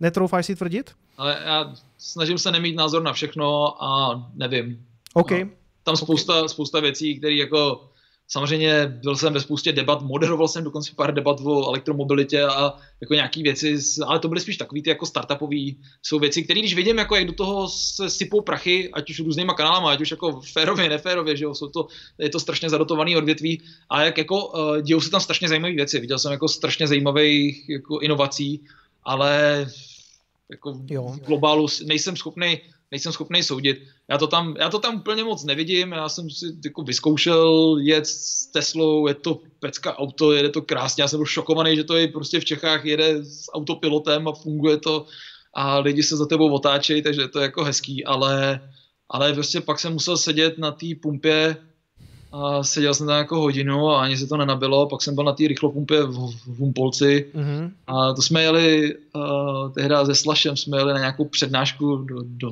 no, jsme jeli do Zlína, do Znojma, do Znojma jsme jeli a, a tak, tak, tak jsme jeli Teslou. Slaž má Teslu? Nebo to měl nemá, nemá, nemá. No. A jenom jsme to vyzkoušeli, on to vyzkoušel a tak jsme tam jeli a jako pecka, zážitek dobrý, ale když pak sedíš na té benzínce a sedíte, sedíte dva chlapy v autě, který tak jako pomalu vibruje, jak se to nabíjí, to, to na té rychlé nabíječce, a ty tam jako sedíš, koukáte tam na tu televizi, jako, co tam je uprostřed hezko. Tohle to bude muset ještě někdo vymyslet. Jo, to se vyřeší. Jako, Nebo můj názor je... Jdeš, budeš mít nějaký office tam a tak, ale jako i tak, jako, nevím.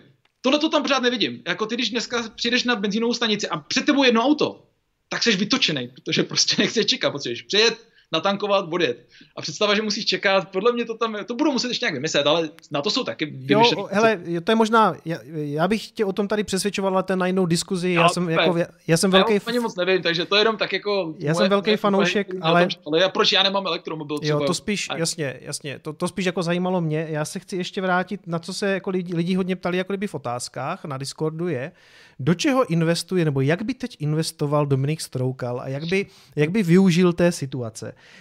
Um, já vím, že ty jsi fanoušek zlata a já třeba před uh, takovým rokem, kdyby se z mě na to zeptal, tak bych řekl prostě ne, to je nějaký jako relikt minulosti. Dneska už to chápu úplně jinak a začal jsem vlastně kupovat fyzický zlato. A zajímá mě, jestli už to dělám pozdě, protože pár otázek taky na mě přišlo, nebo na Discordu mi psali, hele, to měl kupovat dřív. A to vím jako taky, když se podívám na grafy, že jsem to měl kupovat dřív. Ale podle mě, já očekávám třeba, inflace se podle mě zvedne, a někam to natýct musí a zlato je podobný strašně jako tomu Bitcoinu v tom, že ho prostě nějaká omezená zásoba. Takže si myslím, že je to minimálně dobrý udržitel hodnoty. Jak se, jak se díváš na zlato uh, teďka v tom období? Je pozdě? No, podle mě pozdě není, ale je, důvod, je důležitý, s jakým důvodem to kupuješ. Jestli to kupuješ z důvodu, že prostě to chceš teďka koupit a za rok střelit, tak jako Bůh ví. Jo. A, takže to, to, to je těžký Nicméně, pokud to kupuješ z toho důvodu, z jakého to třeba kupuju já, a to je prostě, tak teď já budu znít jak učebnice no, z základní školu, ale, ale prostě snaží se nějakým způsobem diversifikovat, že jo, a to je, to je strašně rozumný, tak to všichni děláme, tak samozřejmě jako zlato v tomhle to má ten, ten, eh, ten diversifikační smysl, pro mě ještě ne jako jenom investičně, ale spíš, spíš mentálně. A, a to je ten, že já mám prostě rád klidný spaní, a když vím, že někde mám něco, co i kdyby jsem se ráno probudil a prostě přes noc fakt se spustili nějaký helikoptermany a lidi s panikou šli prostě vykoupit krámy, tak jako vím, že ta zlatá cihla jako má větší pravděpodobnost, že mě uživí rodinu na chvíli než cokoliv jiného. A, a jako tady z toho důvodu jsem rád, že něco takového mám. To zvlášť, jestli, jestli jdeš v, ci, v cihlách, že jo? Cihlička. No a cihly by byly dobrý, no. Ale uh, to samozřejmě, to samozřejmě nemám. Nicméně to, mám nějaký stříbro, prostě, že mám pocit, že i to dává nějaký smysl. Jakkoliv jsem na tom prodělal, tak jsem to nikdy nepočítal na, na koruny jako, nebo na procenta, aby jsem se koukal, kolik jsem na tom, kolik jsem na tom prodělal protože jako mě to fakt dělá lepší spaní. Já prostě mm. vím, že mám něco v ruce a i kdyby se všechno podělalo, je to taková to úplně poslední jistota. Yeah. A takže jako nějaký stříbro za to mám. Já jsem nikdy nebyl moc fan diamantů, taky něco. Mm, jak... to, to, já, to, jsem, to mě taky nepřesvědčilo, protože jsem viděl spoustu jak kdyby kritických věcí no. na ty diamanty, že se to různě tohleto a tamhleto, to zlato mi přijde jako uh, jenom já jsem vlastně taky začal teďka něco málo a mám to vyloženě jako udržitelé hodnoty a teď když mám ty dvojčata, tak si představuju, že třeba na svatbu jim potom dám, víš, do krabičky ten fyzický kousek toho kovu, že je to vlastně i, i pěkný, jo, nebo jako tak třpítí, třpítí se to. Mně to, mně to přijde super. Samozřejmě prostě není to rozumný um, pro zisk. Ve chvíli, kdy si koupíš fyzický zlato, tak prostě tam máš obrovský spread a jenom tím, že to koupil, tak si přišel v docela dost peněz, hmm. ale, ale prostě kvůli tomu to nedělám. Jo? Takže jo. říkám, záleží, co je ten tvůj důvod, jestli to je fakt jako pojistka proti šíleným nápadům vlád a centrálních bank a pokud je to pro tebe uh, jako dlouhodobý chovatel hodnoty, že se koukáš právě jako až na svatbu svých dětí, hmm. tak, tak je to podle mě neuvěřitelně rozumný a, hmm. a nemělo, by to, nemělo by to nikde chybět.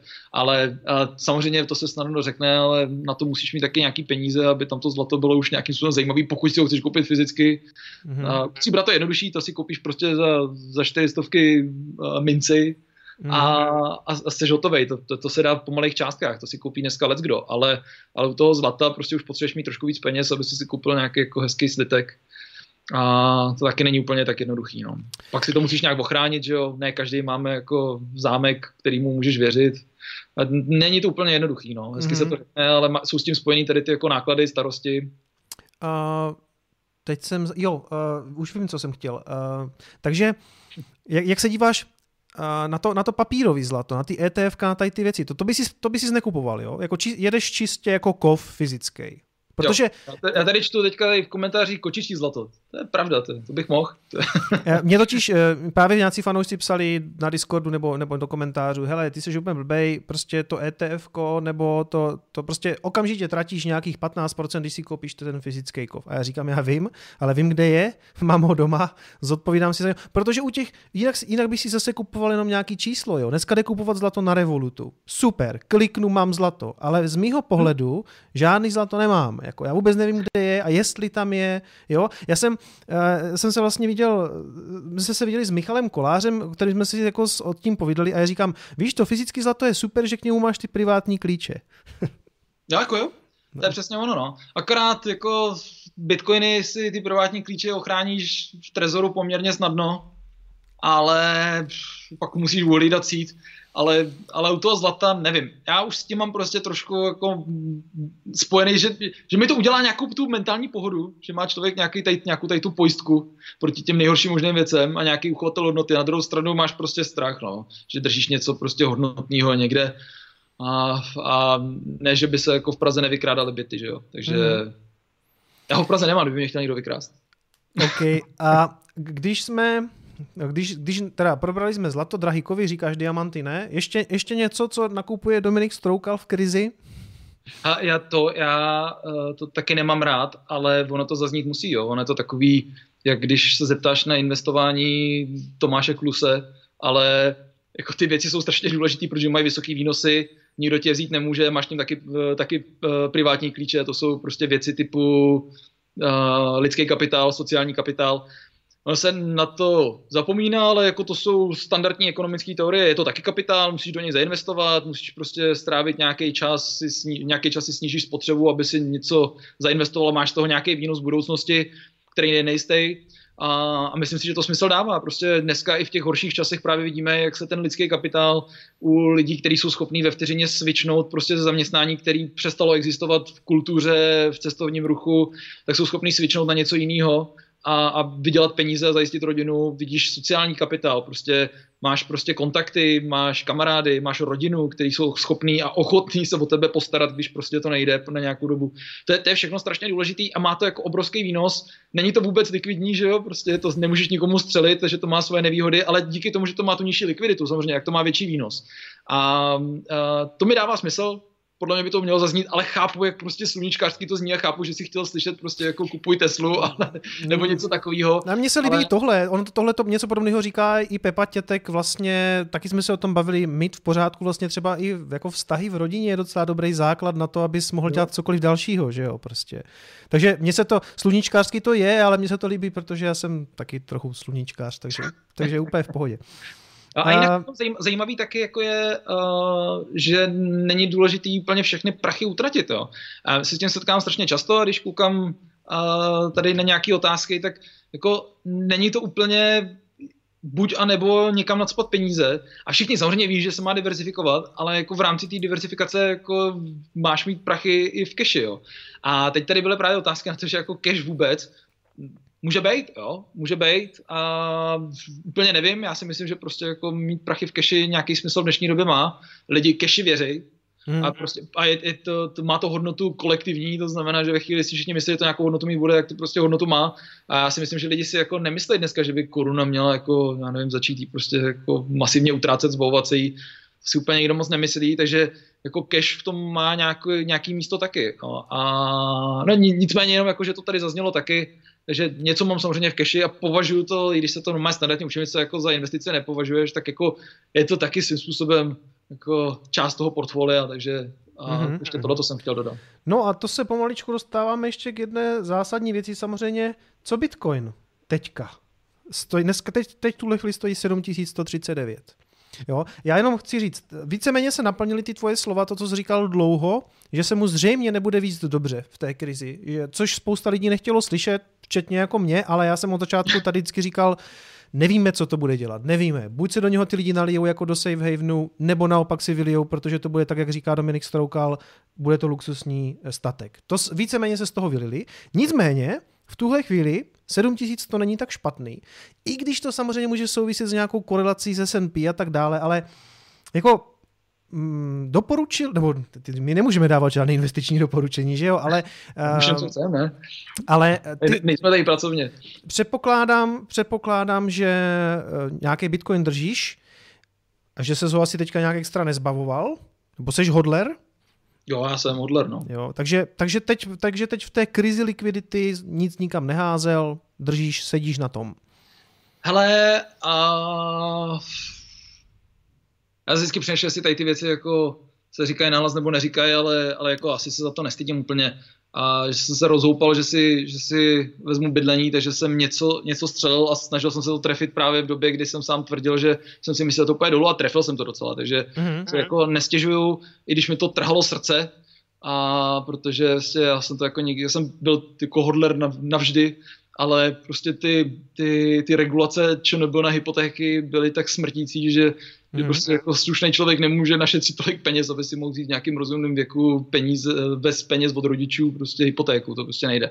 Takže, takže něco jsem, něco jsem střelal, snažil jsem se to vychytat a docela se mi to povedlo, že jako zaplať pambu v rámci mezí hmm. a to, to docela vyšlo a, takže a trošku jsem teda jako se snažil dát, jak se tomu říká, jít z kůží na trh ve chvíli, kdy jsem si myslel, že to v těch špatných časech půjde dolů, vždycky jsem to říkal, tak jsem do toho šel. Teď si myslím, že to půjde nahoru, protože prostě to půjde společně s optimismem nahoru. No. Mm-hmm. A jako, což samozřejmě není úplně investiční doporučení, ale prostě pokud ta nálada bude dobrá, pokud prostě všichni budeme věřit, že, že se prostě budou lidi, firmy zachraňovat, celý se to znova nakopne, začneme chodit do hospod znova, tak jako ta dobrá nálada bude přispívat tomu, že ty peníze, na kterých teďka lidi sedějí, tak začnou prostě někam investovat. Asi nebudou nakupovat víc jídla, takže to nebude úplně panika, která by se projevila v té rychlosti peněz, ale bude to spíš, se to ukáže na těch, eh, na těch aktivech investičního charakteru, že a ať se nám to líbí nebo nelíbí, prostě spousta lidí má Bitcoin v portfoliu pro to, aby vydělalo, Jo. A jako to jim nemůže mít za zlý.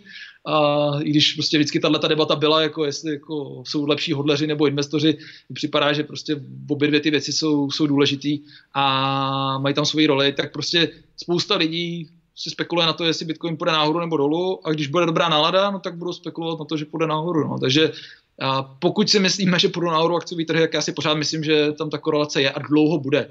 S každou další recesí se bude ukazovat, že prostě Bitcoin furt tady je, že furt přežívá, že to jako není pád na nulu, že prostě se to jako někde zastaví, že jsou tady lidi, kteří mu věří a není to zas tak odlišný od toho akciového trhu. A čím dál tím více si tu roli podle mě toho digitálního zlata a nějaký ten decoupling tam bude, že si tu roli digitálního zlata asi získá, ale ale bohužel, já bych byl strašně rád, kdyby to bylo hned, ale bohužel to vypadá, že to je spíš běh na dlouhou trať a že si to ještě pár recesema budeme muset projít. Vlastně zažili, Bitcoin zažil jednu jedinou recesi teďka, což je jako vlastně jeden bod na křivce, mm-hmm. z toho ještě bych nedělal vůbec žádný závěry. A ještě to není za, za nama hlavně, že? Taky to je druhá věc, no, že, no. že to ještě se může jako projevit, nicméně, mm, čili nemyslíš si, že by se z toho teď zázračně stal, kdyby Save Haven Asset, spíš jako prostě tím, kolik tam teďka proudí peněz, optimismus, akcie nahoru, tak prostě něco poteče dost možná zpátky do Bitcoinu. No jasně. A hmm. ty peníze se prostě někde otočí. A to pořád sedí s tím, že já pořád si fakt myslím, že Bitcoin je luxusní statek v tom, že jakmile budeme mít peníze, budeme jich mít víc, než prostě, nebo minimálně si budeme jistí tím, že jich budeme mít nějaký peníze, teď je to spíš způsobený tou nejistotou toho, jestli víme nebo nevíme, je nejistotou toho, že nevíme, jestli budeme mít peníze, tak ve chvíli, kdy si budeme jistější, tak ten optimismus se prostě projeví na tomhle trhu. A ať se nám to líbí nebo ne, ale je to strašně smutný a vždycky, když to právě jako říkám někde fanouškům zlata, tak mě to mě zabíjí pohledem, ale, ale ty nový prachy z těch nových hypoték, z těch nových úvěrů se prostě otáčejí na všech trzích. A chtě nechtě se ti otočejí na trhu se zlatem. Prostě když lidi se topí v penězích, no tak prostě nakupí víc zlata taky. A nakupí víc, eh, víc bitcoinu. To se ti prostě nafouknou, nebo nenafouknu si tam bubliny, tak jako si, jak, jak, si to představujeme třeba na tom nemovitostním trhu 2.7, ale, nebo 2.6, 2.7, ta, ale, ale nafouk, nafoukne ti to tu cenu. Ty nový peníze se prostě otočí na tom trhu taky. A to si myslím, že se prostě projeví na Bitcoinu. Prostě víc peněz v ekonomice, vyšší ceny všeho. Ostatně mm-hmm. i Bitcoinu, no. Častá otázka, která chodí jak na mě, třeba i na streamech nebo v komentářích a šla i v podstatě na tebe na tom Discordu, je, jestli se nebojíš nějakých jako velkých regulací a zákazů právě jako od státu, vlád, aby třeba prostě se toho nějak jako, aby, aby nás netlačili do těch svých měn, do toho svého systému. Nemáš z toho strach z nějakých zákazů, zákonů, regulací? Mám no a uh, mám, já jsem tady jenom teďka ještě suvka, jo, tady vidím, že tady píše můj jmenovec, jde se na nákup na Binance, tak jako jo, pokud si, pokud si jmenovče myslíš, že, eh, že se nestane nic špatného, že nálada bude lepší a lepší, tak jo, ale tady zase někdo nad ním píše, jako v Číně se nechodí ven, nechodí nakupovat, všichni jsou pořád ještě vystrašený. Jo, to se, to se může stát i tady. A pak se ty peníze nebudou dostáčet a pak asi nákup na Binance nemusí být jako dobrý, dobrý nápad, pokud to člověk bere investičně. Jo. To je jenom, uh, jenom, jenom jako pro, uh, pro doplnění. A hele, z regulace. Já si pamatuju, jak když jsme se prostě kdysi váva bávili o tom, jak eh, Bitcoin se nedá zregulovat a jak je to prostě úplně jako undergroundový a, a zakážeš Bitcoin a nikoho se to nedotkne. Ten názor jsme hodně rychle opustili. A jako hodně rychle. Asi pamatuju někdy naposled, ještě, ještě naposled, když jsem si to myslel, tak to bylo někdy uh, v polovině 2013. Teď jsem dokonce našel přesně tu přednášku, kde jsme byli s Jardou Brichtou na letní škole Mises institutu tehdy a, a tam jsme, kdy to bylo v srpnu, v srpnu 2013, tak jsme tam vyprávěli o Bitcoinu a měl jsem tam fotku, kdy Jarda Brichta právě říká, jako někdo zakázal Bitcoin, uživatel Bitcoinu se o to vůbec nedotklo, byl tam nějaký mým tehda a s nějakým tím, že jak se jmenuje, to je jedno, není důležitý. A, a tehdy jsme si to mysleli a pak jsme to strašně rychle opustili, ten názor, protože ty prostě silou si schopný jako zamezit čemukoliv. Pak jsme začali vidět ty věci, které se staly 2014, myslím, že to bylo, kdy poprvé naběhli někde se samopalama na, na těžaře v Rusku. A si říkáš, že no, jako dobrý. Jako, sice to nemůžu zakázat, Bitcoin jako pořád existuje, ale tohle jako dost omezí to, jestli to lidi budou chtít nebo nebudou chtít provozovat, no, ty, ty, uh, ten mining. A pak si říkáš, dobrý, tak svět je velký, tak prostě nám stačí minimálně aspoň jedna, dvě země, kde to bude fungovat a tam, tam ten mining bude fungovat. Ale já nevím, ve chvíli, kdy to dostaneš templ toho, že to je všude nelegální a provozuješ, a, a ty, my si někde budeme šmelit něco, co je provozovaný z nějakého diktátorského režimu, který to jako jediný nechal povolený, protože z toho má nějaký zisky, tak jako já nevím, jestli to budou chtít používat moje rodiče. A to úplně není to, co jsme chtěli vybudovat, že jo. A, a skončilo by to, což je samo o sobě jako ekonomicky fascinující, úžasný, byl by to skvělá jako case study, ale skončili bychom s prachama pro nějaké jako Silk Road, a což mě fascinuje, je to skvělý, úžasný, a, ale jako není to to, co jsme chtěli, ne? Jak... Takže jo, mám z toho strach. Jestli něco může Bitcoin zabít, jak jsou to dvě věci. Jedna je, že si pořád myslím, že uh, to vyžaduje nějakou změnu myšlení, trošku prostě představa, že někomu pošleš něco do háje, že to pošleš na adresu Bitcoin cashovou a je to navždy ztracený. To, to prostě v hlavě nemáme, na to nejsme zvyklí a ty mm. prostě chceš někomu zavolat a vynadat mu, že prostě ti to má vrátit. A tohle to je něco, co... A předpoklad, že změníme myšlení často říkají jako ajťáci, kteří už dávno změnili mají a myslí si, že to je jednoduchý. Já nevím. Já, jakmile se musí měnit myšlení, tak to mám trošku respekt. Myslím si, že se to moc neděje, že lidi jsou spíš hodně stejný. A, a, a druhá věc je regulace. No, když do toho bude prostě někdo se samopalema, no tak jako Bitcoin hmm. bude existovat pecka, ale nikdo nebude používat. No. A jak by to, jak by to zdůvodnili ty, ty vlády? Co ale podle řekli? mě už je dost pozdě. Podle mě už je dost pozdě, kdyby to udělali 2.11 a řekli, hele, tady je nějaká podivná digitální kryptoměna, která lidi za to nakupují drogy na Silk Roadu, tak potom neštěkne ani pes. A hmm. tehdy se snažili, byli jako byli lidi v, v Americe, pamatuju si, že senátor Chuck Schumer, který do toho šel od začátku, pak ho byl hodně aktivní v kauze právě se Silk Roadem. A byli lidi, kteří se to snažili tvrdit od začátku, ale vlastně těch hlasů bylo málo, bylo to tak obskurní a tak malý, že tomu nikdo nevěnoval pozornost. A teď už máš kurz prostě na CNBC a jako lidi se tam o tom normálně baví, dělají se konference, kam jezdí politici, kde prostě jako už to není tak jednoduchý. Už jim to podle mě přerostlo přes hlavu a už, je, už, už by se lidi podle mě trošku i bouřili a říkali by, proč to zakazujete, teď jako komu to škodí. No, a, já si, navíc že na to myslím, už je trošku to, pozdě. No. Navíc si myslím, že už je to prostě v různých investičních portfoliích, podle mě třeba vlivných lidí, skupin je, no. a, a prostě oni by asi dost držkovali, že jo? Tam už si myslím, že by nasedali na private jet do Washingtonu a hej, borci, my už tu máme nějaký prachy, tak nebudeme divočit, necháme to tak, jak to je, celku to funguje. No a Přátelé... ani, ani jako i, i, politici v tom mají spoustu peněz, ne? To byla ta kauza, jak to, to si myslím ukra- taky, no. Ukrajinský parlament tehdy, když byl, když byl Majdan, tak, tak ukrajinský parlament musel vykázat nějak, uh, vykázat svoje příjmy, a teď já nevím, kolik to bylo lidí, já budu vařit, jo, a tu zprávu můžeme dohledat jednoduše. A jestli tam bylo prostě jako 13 bitcoinových milionářů v té době a a samozřejmě pak se to jako vysvětlovalo tím, že ty lidi jako měli nějaký peníze bokem a teď potřebovali vysvětlit, proč mají tolik peněz bokem, tak řekli, uh, já jsem viděl na bitcoinech, že se to jako přesto nějak jako proto, protočilo. Možná, jo. ale i tak, jako, i tak prostě v parlamentu seděli lidi, kteří měli zájem na tom, aby to, aby to existovalo, což je poměrně zajímavý. A Bůh ví, kolik je to u nás. Jinak tady na, dneska následuje 16 lidí, což je teda jako neuvěřitelný, protože já si pamatuju, že rekord byl myslím 1100, ale moderátoři mi tady píšou, že je to málo vylajkovaný. Přátelé, hoďte mi nějaký lajky na video, ať má ten algoritmus pošle s Dominikem to the moon. A já se chci zeptat, já se chci ještě zeptat, uh, napůlení, tvoje oblíbené téma, stock to flow. Ne úplně tak stock to flow, ale Pomp teďka říkal, Antonín Pompliano, psal na Twitteru, že ten, to tvrzení nebo ten argument, že eh, půlení je zahrnutý v ceně, že je hloupej, že ty efekty toho samotného půlení uvidíme až po tom půlení. V tom smyslu, že ano, teď spousta lidí zřejmě jako to už má zahrnutý v ceně, ale přece nějaký z nějakého dlouhodobého efektu, já si to myslím taky, třeba půl roku, ro, roku, prostě poznáš to, že tam ti mineři nenosí tolik nových bitcoinů. Je to tak? Ty trhy, eh, ty burzy jsou tak mělký, že tohle to se samozřejmě projevit může. No.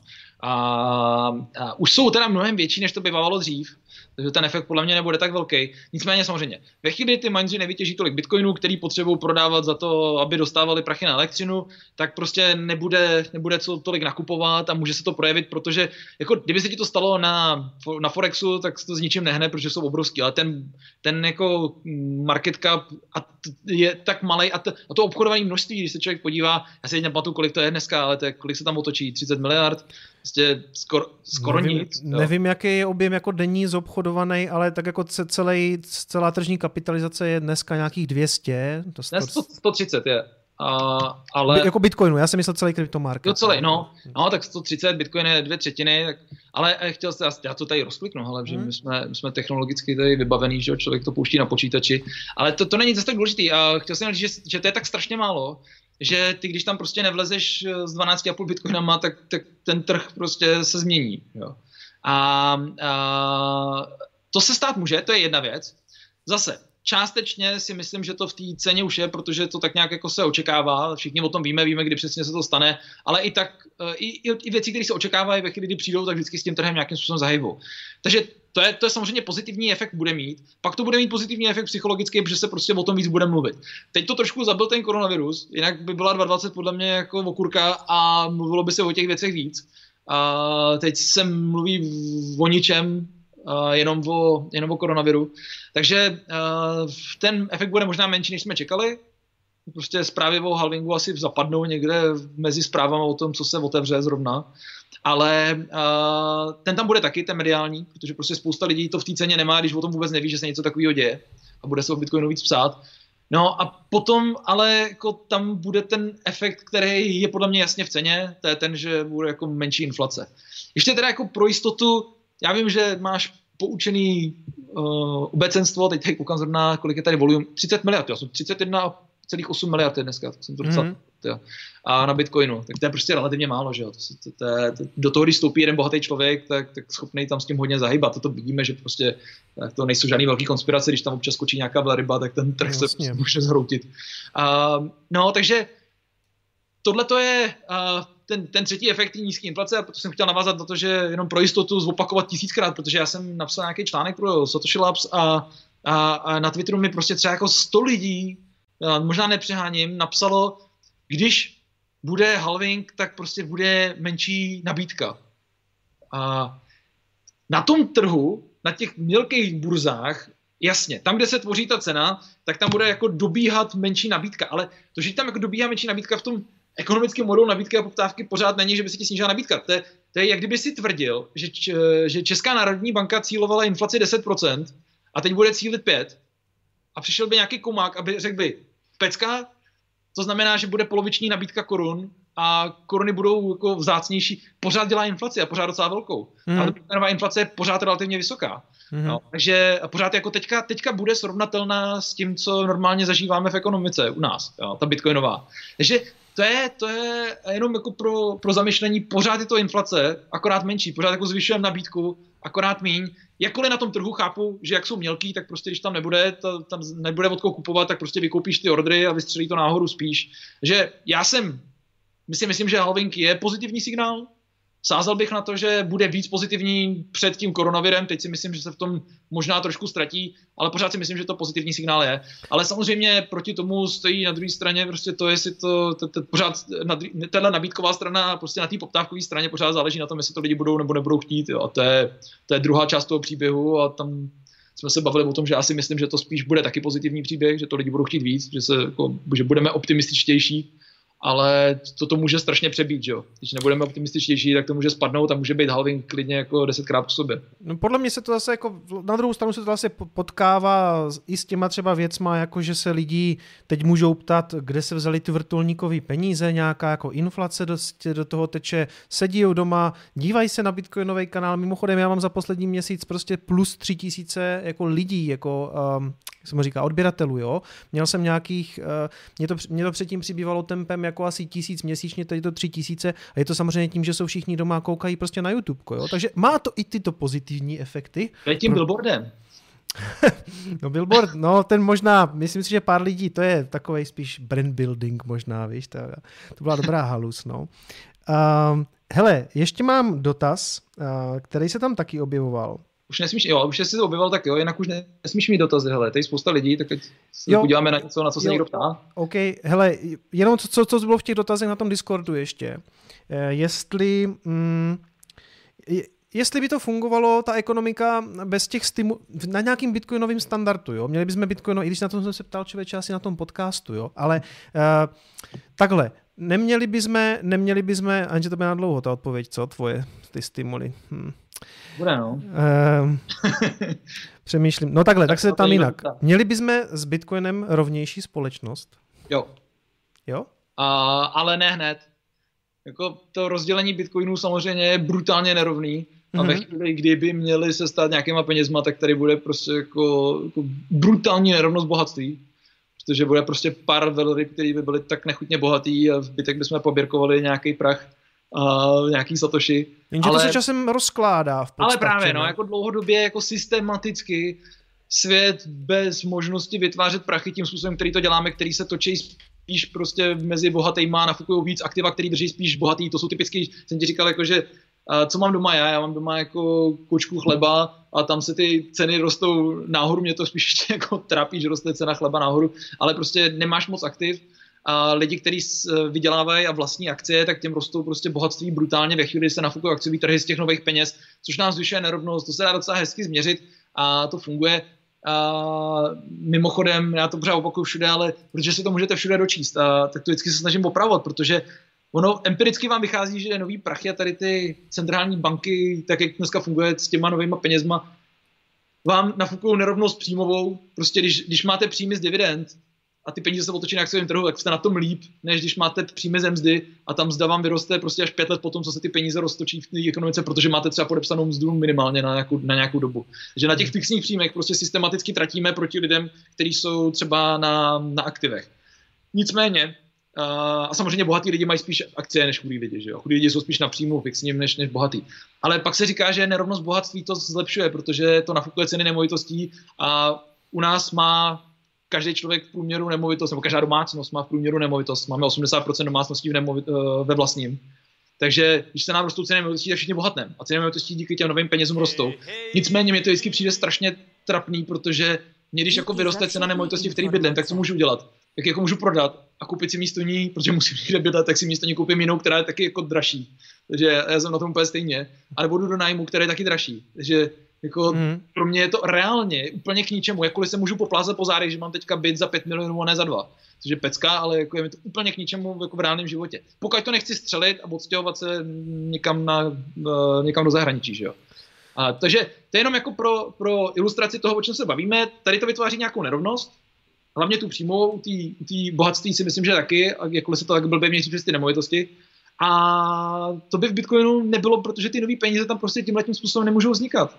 No, a to je, tady, tady prostě a by se systematicky ta nerovnost nevytvářela tak jako dneska, ale na začátku by byla obrovská, trvalo by to strašně dlouho a to nemusí být úplně dobře. Jo. To vytváří sociální tlaky, to vytváří spoustu problémů, což já jako ekonom, co, co k tomu můžu říct, já jako člověk, jako, no a co, jako, co já s tím udělám, jo? Ale, hmm. ale asi by to nebylo úplně jako krásný růžový svět, kde by bylo pár lidí, který by vlastně strašně moc. A že se to za deset generací srovná, to hezký, ale mě by to možná trápilo, že jo. A my mm. víme, že s tím jsou spojený jako i různý sociologické problémy, typu, když vidíš bohatý lidi kolem sebe, tak jsi víc nešťastný, jsi víc nešťastný, víc sebevražd a tak dále. To jsou všechno pravdy, a, ale i tak bych tomu fandil. I tak bych tomu fandil, protože mi to přijde jako víc fair. OK, přátelé, takže já konečně dám prostor vám eh, otázkám z chatu. Uh, viděl jsem tady nějaký dva super chaty, takže ty přečtu. Dominik Malý nám posílá že říká, že bude nákup Bitcoinu menší, posílá nám na pivko. Dominiku, děkuju. Pavel Hubáček se ptá, zdravím, chci se, zdravím, chci se zeptat, zda nevíte o nějaké nadaci, eh, která by byla ochotná dát jako sponzorský dar nějaké krypto, jsem zrakově a tělesně postižený. Díky. To píše Pavel. Uh, to nevím, Dominiku, jestli nějaká nadace, která rozdává krypto. Ale nevím, teda, já jsme kdysi zkoušeli nějaký, že mě občas někdo oslovil s něčím, co prostě třeba jako za sponzora a tak dále, to krypto je v tomhle tom hodně individualistický a pokud to není prostě nějaká z velkých kryptofirm, která si jako tím udělá nějakou reklamu nebo chce udělat dobrý skutek, to je, to je strašně těžký, no. většinou to úplně nefungovalo. A pochopitelně jako samozřejmě crowdfunding na kryptu funguje úplně bez problému, jo. A když si člověk otevře stránku, dá si tam účet, popíše svůj příběh, tak mu jako peníze nějaký přistát můžou. Ale, ale jako systematicky, že by to někdo dělal, o tom nevím. Možná je to jako návrh k nějakým udělat nějaký nějaký dobro kryptofond, který by který by pomáhal, proč ne? Ale Pavle, když tak, eh, Pavle, když tak dej třeba adresu potom do komentářů pod video, třeba se nějací sponzoři najdou, třeba i já něco pošlu. Eh, každopádně, přátelé, já tady jsem zapnul již Alertbox, takže by měli chodit donaty standardně. Viděl jsem tady otázku, eh, která byla i na Discordu, kdy vyjde knížka tvoje, Dominiku? Uh, No, to záleží na vydavateli, ne úplně tak na mě. A teď tušíme, že jako v knihkupectví, vydavatelství, tiskárny jdou v různých jako polorežimech, uh, takže já doufám, co, že co nejdřív. Typicky, že ty nejlepší měsíce pro vydávání knížek uh, jsou březen, duben, to teďka asi se nestihne, ale já úplně si nehraju na to, že by se jako toho prodalo hodně a i kdyby, tak jako z toho člověk není bohatý, takže dneska víte, jak to chodí na knížkách, takže, uh, takže já bych byl klidně za to, aby se to vydalo klidně v červnu, i když prostě se říká, že tam je nějaký prázdninový trh, ale dneska stejně lidi budou, nebudou moc smět vycestovat, takže... A James, možná... James se tady ptá, o čem ta knížka bude. A bude se jmenovat, nebo jmenuje se Dark Web, dvojtečka, sex, drogy a bitcoiny. A je to vlastně příběh všeho, co se dá nebo nedá najít na, na dark webu. Panuje tam o tom spousta mýtů a jsou to poměrně zajímavé příběhy. Já jsem si myslel, že toho spoustu znám, nějakou dobu jsem o tom přednášel, ale když prostě se člověk začte do těch příběhů, stopuje prostě ty bitcoiny, které tekly prostě přes falešný nájemní vraždy a tak dále. Jsou to strašně zajímavé příběhy. A mimochodem teď jsem zrovna, teď jsem zrovna mám čerstvé v hlavě tobě jsem to právě posílal, tak, tak, tak uh, víš, uh, víš, o čem mluvím a můžeš mi možná doplnit, jestli to čet, ale strašně, zaj, strašně zajímavý příběh uh, Dread Pirata Robertse, autora Silk Road, prvního dark, dark marketu na dark webu a v podstatě jako strůjce těch prvních velkých počátků Bitcoinu. A ono se to, se to možná občas zapomíná, ale, ale to bylo tak zásadní užití Bitcoinu v těch začátcích, Uh, že si reálně najednou prostě někdo viděl, že to funguje, že to funguje k nějakým věcem. Donutilo to spoustu lidí to vyzkoušet, protože prostě, když si chtěl někdo koupit něco nelegálního na, Dark, na, na Silk Roadu, tak byl prostě donucený vyzkoušet Bitcoin a pak zjistil, že to docela funguje. A tak, tak tam, ta, tak když stopuje. Ross Ulbricht to byl mimochodem, tady píše můj moderátor. Prosím? Ross Ulbricht, že? A, a, no, tak uh, ono se to, že jo, neví, podle, podle soudu, jo. Jo tak, aha, OK. A podle, podle soudu je to Rosulbricht, no. Ale tady byla v Praze, že jo, jeho třeba maminka a přesvědčená o tom, že to on nebyl. A je tam fakt spousta zajímavých jako věcí. Typu jako, jakým způsobem jste zjistili, že to je on. Našli jsme v počítači důkazy o tom, že tam měl prostě všechno spuštěný, měl tam deník, o kterém psal, že, si, že to celý založil on, že to je on. A jak jste se do toho počítače dostali? Uh, on ho jako nezaklapnul, když z toho našli, nebo byl zapnutý. Ne, ne, ne, on tam měl nalepený uh, heslo, uživatelský, uh, uživatelský jméno. Já úplně nevím, jestli když jste jako takovýhle jako mastermind, že vytvoříte něco takového a pak si napíšete heslo, uživatelský jméno na noťas, úplně nevím, no. A nikde o tom nejsou žádný doklady. Je to, je to strašně zajímavý. A, a to je ve všech těch začeních, uh, a to se dozvíte z té knížky. Jsou to jako takovéhle zajímavosti. Já si myslím, že to tak všechno nakonec bylo. Jo. To vlastně jako okomova břitva, vypadá to úplně nejpravděpodobnější. Ale a, ale ty otazníky jsou zajímavé. Jsou taky jako zajímavé kriminálky. Nikdo o tom podle mě natočí nikdy brzo filmy, protože je to, je to strašně zajímavé. No tak, uh, tak třeba o tom, jak prostě Ross Ulbricht, pokud si myslíte, že to byl Dread Pirate Roberts, tak jak nakupoval bitcoiny v roce 2011 a jak si myslel, že to spadne na dolar a když už to bylo 20, když už to bylo 30, vystřelila ta největší bublina, která kdy na bitcoinu byla, říkal, to nemůže být, pak to spadlo na ten dolar, byl tam nějaký flash crash, on si nakoupil 25 tisíc bitcoinů, ale protože to bylo na Mt. Goxu, tak mu je nevyplatili, vyplatili mu 80, si mohl převést ven a zbylých 22 tisíc bitcoinů, koupil asi 22 tisíc, tak zbylých 22 tisíc bitcoinů mu prostě Mt. Gox zrušil ten nákup, takže neměl zase nic. A, a to jsou jako zajímavý příběhy, který zažívali tady ty jako celebrity tehdy někdy 2011, kdy se prostě vůbec Bitcoin budoval, kdy to celý začínalo. A, no tak o tomhle, o Dark Webu. A jsou tam jako zajímavé věci, únosy a, a různý jako a pochopitelně dětský porno, prostě nejhorší věc na světě, která může existovat, tak prostě dark web je to plný, prostě i to se musí přiznat a, a ty příběhy jsou tam naprosto šílený. Jako. Už Marek, se těším na knížku. Marek posílá pětistovku a říká, že už se těší na knížku. A Jindra Vrána se tady ptá... Už má předplacený dvě? Jindra Vrána se tady ptá, Mm, jestli je proof of stake pro krypto lepší jako prevence proti státním regulacím, což si myslím, že je úplně jedno, uh, jestli je to proof of work nebo proof of stake z pohledu regulací. Co myslíš, Dominiku? Uh, já myslím, že s regulacemi je to úplně jedno. No. Hmm. Tam, uh, jako, co by se asi pravděpodobně mohlo řešit je, a tam jako jsou nějaké otazníky kolem, kolem jako nově vzniklých bitcoinů, ale úplně nevím že, protože ty můžeš mít u těch nově vzniklých bitcoinů strach z toho, že ti jako zakrývají stopu, protože prostě od nikud nepřistále, že jo. Zatímco všechny ostatní bitcoiny prostě ty někde nakoupíš a máš někde jako někoho, kdo je koupil za koruny, někoho, kdo je prodal za koruny, mezi tím nějaký link, což může těm regulátorům vyhovovat asi spíš, než když prostě někdo, když vzniknou uvnitř toho systému a pak po nějakých pseudonymních adresách, tak tam jako podle mě k tomu jako může regulátor koukat trošku na to jinak, ale do mě to vařím z vody. Jinak představit, že by tam byl nějaký rozdíl. V tomhle možná jako jo, ale na to asi snad nikdo ani nepřišel, tak teď jsem poradil někomu. Ne, já, já jsem taky v tom nevidím úplně pro regulátory rozdíl. Hele, klidně se vytáhni z toho chatu, jestli ti něco zaujme, tak si klidně vytáhni otázku, jakou chceš. Kdyby, tě nic, kdyby se ti nic nelíbilo, tak tady mám spoustu otázek. Právě... Spíš nedokážu vybrat, to je takový to, jak když jsi v restauraci a jsou tam takový ty meníčka přes 35 stránek. No, já to znám tady už z těch uh, live streamů, je to, je to peklo. Je to peklo. Tady jsou věci, na které jsme odpověděli, no. Fyzický zlato, ne papírový, souhlas, to je s profesorem Rinušem. A... No, asi vyber ty, já se zatím budu koukat. Tady. Ale z Discordu jsem měl ještě zajímavou otázku. Um, co, co vlastně je, co vlastně schází Bitcoinu, aby se z něho stalo globální platidlo, respektive jestli eh, je to čistě o tom ustálení té ceny, jestli se zbavíme volatility, jestli z toho bude globální platidlo. Uh, jo.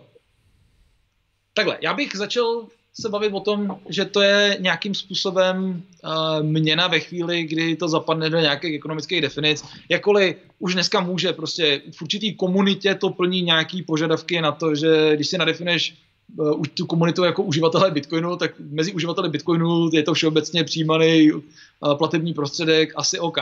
Co, co mně připadá jako uh, empiricky zajímavý sledovat je, jakým způsobem je odlišný složení spotřebního koše v Bitcoinu a v, uh, v penězí, který používáme normálně. Že, když se podíváš na uh, českou korunu, tak v české koruně utrácíme v tom spotřebním koši prostě nejvíc za bydlení, za potraviny a tak dále.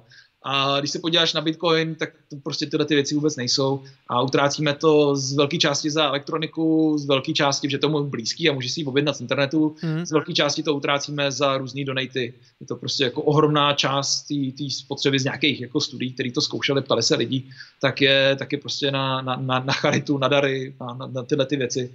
Takže a to je, tohleto, až se začne nějakým způsobem zbližovat, tak si dokážu představit, že by se o tom mluvilo víc jako o penězích. To bych asi sledoval. Prostě až si za to budeme kupovat rohlíky a budeme s tím platit nájem. Což se děje víc a víc, pochopitelně, ale pořád je to jako nesrovnatelný.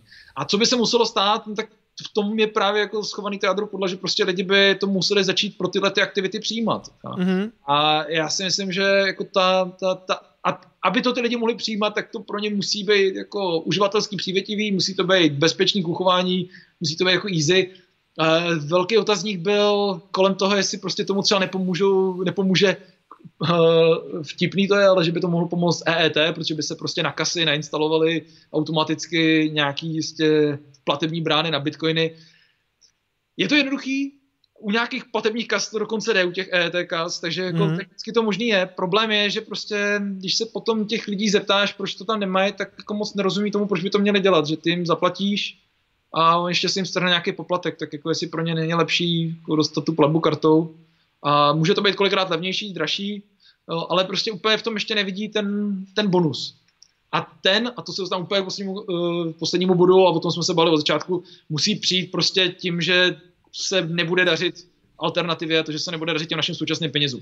Ve chvíli se jim nebude dařit, tak v tom lidi budou vidět nějaké jako přidá, nějakou přidanou hodnotu, že to je prostě jako rozumí zlatu všichni, že prostě si mají pocit, že to je nějaký uchovatel hodnoty, tak to uvidějí tady, až to uvidějí tady, tak budou ochotní to přijímat, až to budou ochotní přijímat, tak za to budeme platit, tak tím budeme platit nájmy a, a jsme tam, jo. ale to je prostě, až se stane tady ten velký clash, který se pomalu děje, on se nestane v nějaký velký revoluce, ale pomalu prostě v každé další krizi podle mě víc a více to budeme přibližovat. Zahlídl jsem tady otázku, eh, jestli máš kromě Bitcoinu ještě nějakého jiného favorita. Myslím si, že Dominik teda moc ne. A, a rovnou to spojím ještě s jinou otázkou. Tady Sandokan se ptá, bude mít každá velká firma svůj coin?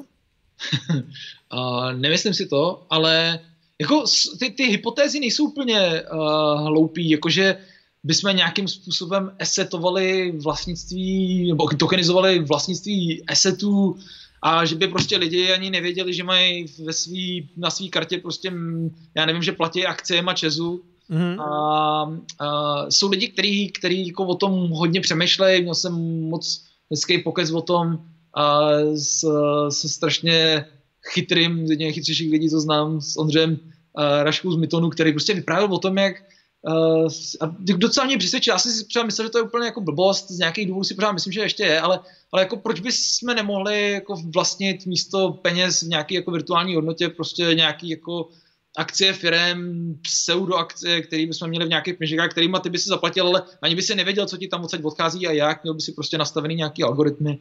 A může být, jako proč ne? Jako dokázal mě přesvědčit, že to není úplně hloupý nápad, jako to je úplně jiný svět. Ty dnešní peníze se vytvářejí jinak, vytváří se úvěrově, by muselo dojít prostě k nějakému, pře, k nějakému přerodu. A možná, kdyby se to stalo na Bitcoinu, tak možná by se jako lidi zvykli, že jako se platí asetama a ne dluhem a potom by možná jako k něčemu podobnému mohlo dojít. K té první otázce, jestli fandím ještě něčemu dalšímu, ale uh, já to vždycky rád popisuju na obalce svý uh, druhý knížky o Bitcoinu, nebo tý, toho uh, druhého vydání, uh, kde jsme se s Honzou Skalickým snažili vymyslet aspoň pět nějakých coinů, který dát na obálku, aby to dávalo smysl a nepropagovali jsme žádný bullshit a, a mohli se jako na to podívat za pět let a říct si, jo, to, to nebyl špatný nápad tak jsme tam dali Bitcoin, že jo? pak jsme tam dali Ethereum jako dlouhodobou dvojku a jako symbol, a symbol těch různých pokusů o, o uh, smart, kontraktové, smart kontraktové věci, jakkoliv já to tam pořád ještě úplně nevidím, ale mm-hmm. může být. Prostě ta komunita je solidní, lidi kolem toho prostě jsou, jsou, jsou chytrý strašně a, a, takže Ethereum, pak jsme tam dali prostě jako zástupce těch, eh, těch anonymizačních, tam prostě podle mě to smysl má. Já jsem kdysi sázel na Zcash, minul jsem se, a vím to, bylo to jako, eh, nevyšlo mi to úplně, jakkoliv dneska zpětně vím, že to, že to, proč, ale tehdy jsem si myslel, že ta, ta volba mezi tím, jestli chceš nebo nechceš anonymitu, bude dávat smysl u Zcache a že ta an, anonymita z donucení, jako je to Monera, takový smysl dávat nebude, že ta volba bude přitažlivější a vůbec mi nedošlo, jak to bude celý fungovat. Takže Monero si myslím, že jako určitě smysl dává. Pak jsme tam dali Litecoin, ten tam prostě musel být pak jsme tam dali Zcash a nakonec jsme tam dali Namecoin, protože to byl první alt. A hmm. solidní, jakkoliv dneska úplně zapomenutý. A tím to haslo, pak jsme už jako nedokázali nic moc vymyslet. Asi bychom tam mohli dát Dogecoin, to je prostě klasika, to je solidní coin. Když se na to někdo ptal, jestli nějaký mám, ale nemám. Všechno, všechno jsem před to přetavil do, do Bitcoinu. A já jsem hmm. historicky ani neměl nic jiného než, než Bitcoin, Monero, Litecoin a nějaký Zcash. Hmm. hmm Takže nic jiného a vždycky to byly stejně ještě jako malé věci, jenom tak jako na, na hraní si, ale uh, prostě v tomhle tom jsem Bitcoin maximalista, ale spíš tak jako z donucení, než že by jsem chtěl být, prostě to tam úplně nevidím. Já jsem tady nedávno uh, taky v Coinespressu, což je ten jeden z těch mých formátů, právě četl rozhovor uh, s tím Ondrou, s tím Ondřejem Raškou, uh, kde on se bavil o všem možným a nakonec tam tak jako vyplavali ty kryptoměny, kde on psal, jako, že je v tom strašně dlouho a to mě vždycky kdyby hrozně potěší, když čtu rozhovor s někým jako takhle jako bystrým, chytrým, strašně schopným, že ten Myton má za sebou úplně neskutečný portfolio všeho, co dneska jako maximálně funguje. No, jasný, no. A když jsou ti lidi v kryptoměnách, tam je to vždycky naplňuje poměrně jako velkým optimismem. Je mě taky, mě taky. To, to, to mám vždycky jako obrovskou radost, když prostě jako jsou lidi, kteří nemají motivaci a jako my dva, prostě jako vyběhnout mezi lidi a na všechny křičet, jako Bitcoin je super, a, ale, ale prostě jako ví o tom dlouho, možná díl než my a akorát mají prostě jako zaměstnání, kterýmu se věnují naplno, takže to je spíš takový hobby, to je super, to je pecka, mm-hmm. tak vždycky rád slyším. Ještě jsem tady viděl otázku, se ptal jeden z mých moderátorů, to byla zajímavá, jo, eh, jestli mm, uvidíme takový drastický nárůst nezaměstnanosti, tak jako v USA, jestli to vidíme u nás a na Slovensku, protože v Americe se s tím zachází samozřejmě trošku asi jinak, tam vyhodit člověka je asi jednodušší, takže co říká tvoje křišťálová koule?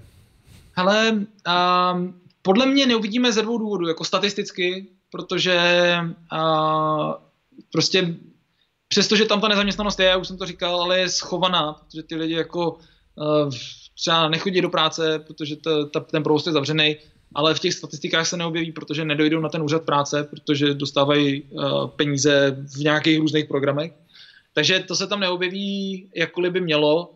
A pak podle mě z druhého důvodu, že to u nás podle mě není úplně tak jako jak to řekl, motivovaný jako v těch Spojených státech. Jo. Že u nás si fakt úplně nepolepšíš, když prostě teďka vyděláváš nějaký peníze, i klidně těžce pod průměrnou mzdu, ostatně, že tu průměrnou mzdu skoro nikdo nemá. A, a když přijdeš na ten pracák, tak prostě jako nepolepšíš si úplně. No.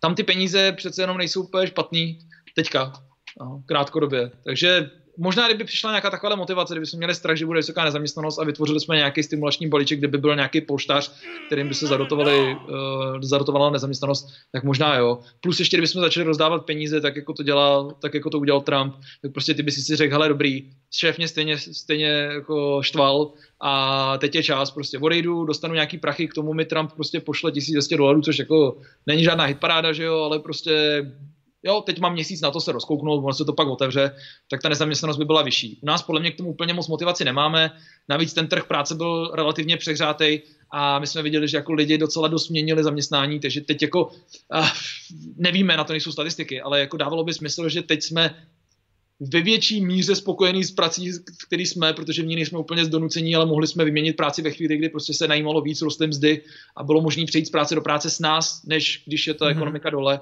tak, eh, tak jako tu motivaci za stolik podle mě nemáme. A oproti Americe. To je jako tu, jenom pár úvah. Takže si myslím, že to tolik neuvidíme. Mimochodem, jak zmiňuješ ten, ten stimulus check, který přišel na těch 12 dolarů, tak pre je vidět na Coinbase, to sdílel Brian Armstrong, šéf té burzy, takový jako nárůst ten den, nákupy přesně za 12 dolarů a ty vyletěly třeba jako z 5%, někam prostě třeba na 3%. Fakt je tam jako vidět velký spike, takže spousta lidí vzala prostě těch 12 dolarů a rovnou to nalila do Bitcoinu, takže dobře pro nás.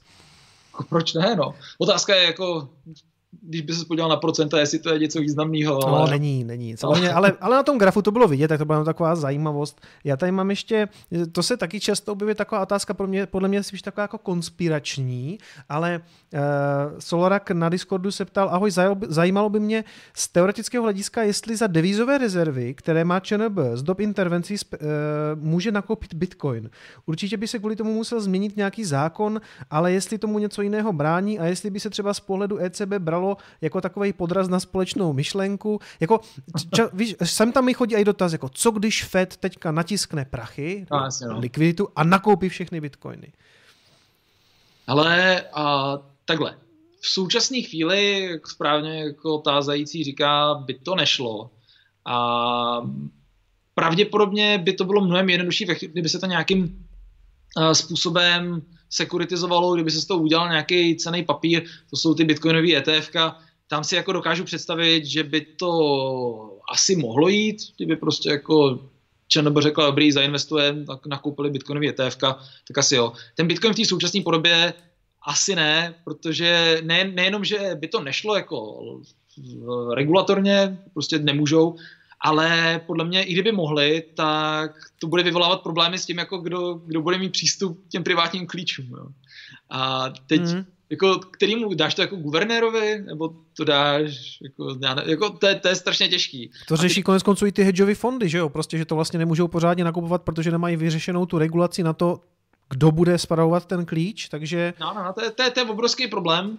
A takže jako to není, že jo, bug, to je feature Bitcoinu a zaplať pambu, že ho máme, ale, ale pro tyhle ty účely je to strašně nepraktický. Já jsem, já jsem už právě jako někdy od 2013 jsem byl v kontaktu s bankama, v podstatě s většinou bank v České republice, a když ne já, tak někdo z kolegů, protože je to zajímalo, zjišťovali co a jak a teď jich se ptali klienti hlavně, ne, že by ty banky úplně měly jako motivaci něco s tím dělat, i když některý jo, jako byly tady oddělení prostě v některých bankách, které jako se strašně vyznali už v té době, jsem čuměl. A, a, ale ptali se jich klienti. A přišel prostě bohatý klient, který jich má účet a ty o ně nechceš přijít a on říká, mně se líbí tady ty bitcoiny, zařiďte to pro mě. Že jsou zvyklí, že prostě ty banky to pro ně dělají v nějakém tom privátním bankovnictví. A teď chtěli bitcoiny a teď ty bankéři zjišťovali, jako co a jak. A prostě to nešlo, no. Nevěděli, co mají dělat. Nevěděli, jako komu dáme ty klíče a kdo, kdo je bude spravovat. Jo? A proč, proč by je teda jako neměl on? No, on nechce, on chce, abyste to spravovali vy. A, a, a mělo to prostě spoustu problémů. Nakonec se vyřešily nějaké věci, že jako byly experimenty s tím, že se založí a akciovka, ta akciovka nakupí bitcoiny a ty prostě nakupíš jako banka pro toho klienta akcie té společnosti a takovéhle jako podobné věci, že se s tím různě hrálo, že pak už, pak už to jde, ale já ani nevím, jestli to do dneška dělá takovýhle věc. Možná jo, ale... Mm-hmm. Ještě se tady někdo ptal uh, na Discordu na um, univerzální nepodmíněný příjem. Uh, vyšel na Roklenu uh, pěkný článek, uh, ale mně, mně přišel zajímavější tvůj tweet na Twitteru, že je to, že z, z Ubi je to jak listovat uh, katalogem jachet, že kupovat si jachtu je prostě zřejmě blbej nápad, ale hlavně na ní prostě nemám. Takhle ty vnímáš uh, univerzální příjem? Ale uh, já bych teo, technicky nemám vůbec žádný problém s tou debatou o tom, jestli to uh, lidem, jestli to lidi demotivuje od práce nebo něco takového. Jakkoliv i to mi přijde zajímavá debata a myslím si, že to fakt nemáme oskoušený. Prostě dát uh, pěti tisícům lidem uh, Universal Basic Income ve Finsku fakt není uh, jako dobrá studie. Ty potřebuješ, aby se ti do toho systému narodili děti. Mm-hmm. Protože aby se prostě narodili děti a viděli, že prostě jako máš automaticky peníze. Ty nedokážeš si představit, když to budeš mít plošně v celé zemi, co to udělá s nájmama. Ve chvíli, kdy všichni budeme mít prostě jako základ 20 tisíc, tak prostě všichni budeme mít na to, aby jsme mohli bydlet v super bejváku a vystřelí to na, třeba nahoru nájmy. Jo? A u těch nájmů je to poměrně zajímavá hypotéza. Si nedokážu představit, že by to jako nespětě násobilo nájmy. A protože ty, ty prostě jako, jako pronajímatel budeš vědět, že ten člověk bude mít vždycky minimálně ten basic income, který, který mu prostě můžeš vzít. Jo. A to, nevím, myslím si, že spousta těch věcí, možná by se našly nějaký další, a by byla, by byla problematická, ale hlavně, ať prostě počítáš, jak počítáš, tak to prostě nevychází, jak říká ten slovenský policajt. A to je, to je tak strašně drahý. A ty, ty se na to podíváš, když si, no ale teď my dáváme miliardy tamhle, miliardy tamhle, kdyby se to osekalo, tak na to máme. Nás je 10,5 milionů. Když to vynásobíš 12 měsícema, tak máš kolik? To máš prostě 130 milion, 130, ježiš, kolik je to? 130 milionů. Hodně. Vůbec. No, 130 milionů, nevím, uh, 130 milionů, tak to potřebuješ prostě na, uh, na, na člověka, už, kdekoliv ušetříš 130 milionů, tak si dal lidem korunu měsíčně, jo. Uh, to znamená, že ty jako ty, když někde osekáš jako 130 miliard, tak máš prostě pro člověka tisíc měsíčně a to není skoro nic. Jo. Mm. A jiný, jiný, jiný počty prostě jsou úplně jako šílený. Když si představíš, že bychom, kdyby jsme, já jsem to teďka nedávno počítal, jak jsem nabitý těma číslama, ale uh, kdyby si chtěl dát každému člověku stejně, kolik dáváme důchodcům, a to není moc peněz, to je prostě zoufale málo, to všichni víme, prostě, když se projdeš po Praze a vidíš, jak důchodci chudáci musí prostě prohrabovat popelnice, protože prostě ty důchody jsou mrňavý. Tak my kdybychom jako chtěli dát lidem, eh, všem lidem to, co mají v průměru důchodci, což je samozřejmě průměr, na to většina nedosáhne, uh, tak by Česká republika byla za uh, kolik? Za 20, 10 let, 10 let jsem počítal, za 10 let by jsme byli nejzadluženější zemí na světě. Už jsme dávno zkrachovali. To prostě, to je taková, taková rychlost. Uh, a nemůžeš to ani nikomu vzít, to jsem také jako počítal, uh, ty čísla klidně vám potom ukážu, ale 100 nejbohatších Čechů má stejně peněz na to, aby jsme mohli dát Universal Basic Income uh, všem lidem 15 tisíc, prostě mizernej, na jeden rok. Jeden rok bychom s tím uživili ten systém a museli bychom obrat o 100%. A to ani nepočítám s tím, že, byste, že ty lidi mají tu hodnotu v akcích, ty by se musel prodat, to, to moticky vypadalo. Prostě, kdyby si hypoteticky to dokázal všechno jako sebrat, Prostě na to nemáme. Na to nemáme ani kdybychom to sebrali bohatým, ani kdyby mm. jsme prostě, a nebo by si musel tak zvýšit daně, že bychom všem lidem jako dali spoustu peněz, ale pak by všechno stálo trojnásobek, protože by si musel zvednout brutálně daně jako DPH na trojnásobek, nebo prostě vůbec to nás, prostě na to nemáme. Mhm, Tečka. Mm-hmm. No. A jako debaty o tom, že prostě je to jako zajímavý motivačně a něco všechno, to jsou prostě pohádky, protože na to peníze nejsou. Bohužel, já bych byl rád ve světě, kdyby se rozdávali peníze lidem za nic. Že? Tady někdo píše, že tak to natisknem, že jo. No a tam je potom problém, a to bychom se vraceli zpátky na začátek té naší debaty s, jako z rychlostí objevu peněz, jestli by to nespůsobilo ten problém, protože mm-hmm. to jsou helikopter money a jako nevím, historicky to byl vždycky problém, tady by byl asi taky. Plus samozřejmě, jako, i to by, tam bychom se nezbavili těch problémů, jako růstu cen, třeba u těch věcí, jako jsou nájmy a tak dále, že ono potom relativně bychom měli sice nějaký peníze, ale bylo by to mnohem méně. Plus politicky je to totální jako sebevražda, protože hmm nedokážu si představit politika, který by dokázal uh, zrušit veškeré dávky, nad, s kterými si může hrát a dát prostě nějaké juby. Ono to zní teoreticky hezky, ale ve výsledku bychom měli juby a zároveň bychom měli a bychom měli ty dávky. A protože bychom na oboje neměli zároveň, tak bychom dostali nepodmíněný příjem 720 korun každý z nás a k tomu bychom měli prostě dávky, jako máme teď. Takže ve výsledku by to byl paskvil obojeho a ještě horší situace, než který jsme teďka. A to, takhle to politicky bývá vždycky, že jo. Kdykoliv se snažili lidi nahradit nějaký daně nějakou jednou rozumnější, tak, jsme, tak nám zůstaly všechny předchozí plus ta nová. Takže a to byly úvahy o DPH kdysi, že by mohlo nahradit prostě všechny ostatní daně a bylo by to mhm. jednodušší, prostě lednější, trošku progresivní, já nevím co. Máme oboje, že jo. Hele, Dominiku, krásně nám to vyšlo na tu desátou hodinu, ale já mám teda ještě jednu otázku, to se měly být taková jako bonusová na závěr, taky z Discordu. A kolik tě stálo tvoje nejdražší pivo, když jsi ho platil v Bitcoinu, ale neptá se, neptá se fanoušek jako po přepočtu na fiat, ale kolik to bylo v Bitcoinu? To ne, nebo, nebo Litecoinu. A Protože vím, že jste v Polizor stáčeli Litecoiny, to vždycky říká, že tam se točilo, točili Litecoiny taky. Tak, ale, ale, možná dřív spil asi pivo za Bitcoin, že Vy jste chodili ještě do nějaké... jiné. A to, to, to Litecoin snad ani to, to, to vůbec, že by někdo přijím... Já někdy poprý se tady někde začal přijímat Litecoin, to.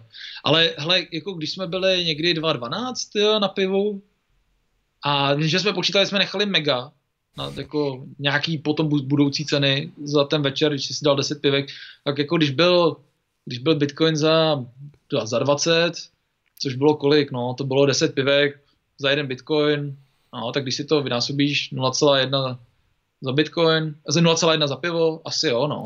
Takže to byl, to byl jako večírek, který vás dneska, když to přepočteš, tak to, tak to bylo, tak je to v milionech, jo? Nebo byl to milionový večírek takový třeba? Za milion to zhruba bylo, no. Ale tak, hele, když je to za pivo, tak to člověk dá rád, ne? Jo, samozřejmě, tak to je jasný. Dominiku, já ti strašně moc děkuji, že jsi na nás dneska udělal čas a ještě bych tě chtěl tady poděkovat za jednu věc. Já jsem na podzim řešil takový problém s jednou nejmenovanou firmou a ty jsi tenkrát eh, se nabídl s pomocí, za to jsem byl strašně moc vděčný, strašně moc si to vážím, takže ti za to moc děkuju a doufám, že se tady nevidíme naposledy. A to rozhodně, rozhodně. No já každopádně díky všem, co tady poslouchali. Já doufám, že to není tím, že jsme doma v karanténě a, a nudíte se, ale díky tomu, že to bylo zajímavé. Je tady strašně moc otázek. Já nevím, jestli se na to dá zpětně nějak odpovídat. Oni potom propadnou dolů do toho? No ten chat tam potom jak kdyby zůstane vlastně živý, když si to potom pustíš ze záznamu, kdybys chtěl, tak on tam prostě potom jako ze záznamu jede, tak si ho klidně můžeš projít, ale přátelé, pokud budete mít ještě na Dominika nějakou otázku, klidně potom napište dolů do komentářů a on, když bude mít čas, tak třeba přijde a na něco vám odpoví. Každopádně, já ti moc děkuju, nechci tě dál zdržovat, určitě jdeš kojit nebo nějakou takovou věc. já, já to zatím ještě jsme nevymysleli, jak bych to mohl dělat já. OK, děkuju moc, eh, měj se krásně a my si tady ještě pokecáme s fanouškama. Měj se, čau, ahoj. Díky za čau. Uh. Přátelé, tak, Dominik Stroukal, velmi žádaný host. Já si pustím muzičku. Tom, že to hraje. Přátelé, tak co, jak se vám to líbilo? Všechno v pohodě? Doufám, že jste dostali na uh, otázky na většinu, uh, teda dostali odpovědi na většinu vašich otázek. Já samozřejmě jsem nemohl zařadit úplně všechno, co na tom Discordu přišlo, tam to bylo fakt strašně moc, ale snažil jsem se zařadit co nejvíc do toho našeho vyprávění, takže doufám, že to bylo OK. Uh, nechtěl jsem Dominika už dál uh, obírat o čas, protože on toho má fakt jako docela hodně. Domluvili jsme se do desáté, takže doufám, že se vám to líbilo, doufám, že to bylo v pohodě. Doufám, že, doufám, že vymyslíme zase nějakého dalšího hosta. Ten Dominik je skutečně, eh, nebo to byl hodně poptávaný host a já jsem rád, že, na to, že, na, že přijal to pozvání, takže doufám, že se vám rozhovor líbil. Uh, nezaměstnanost v USA nic neznamená. No to já jsem, to jsem zvědavý, jo. To jste mi tam taky psali.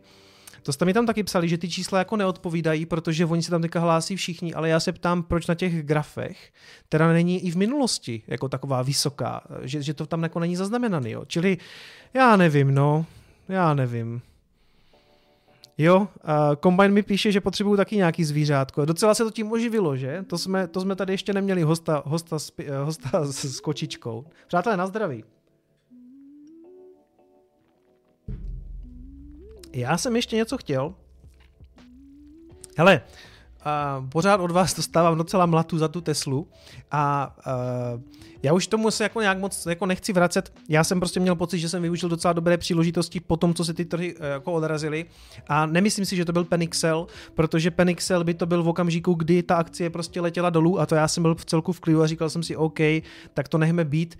Nicméně, když se to odrazilo zpátky, já jsem si říkal OK, tohle to je prostě příležitost to pustit, protože já uh, a, a naprosto respektuju to, co říká Dominik, že prostě možná se začalo nakupovat a jedeme zpátky, ale já jsem prostě viděl i výhledy toho, že ten akciový trh ještě prostě bude reagovat a pořád si myslím, že jsme neviděli všechno.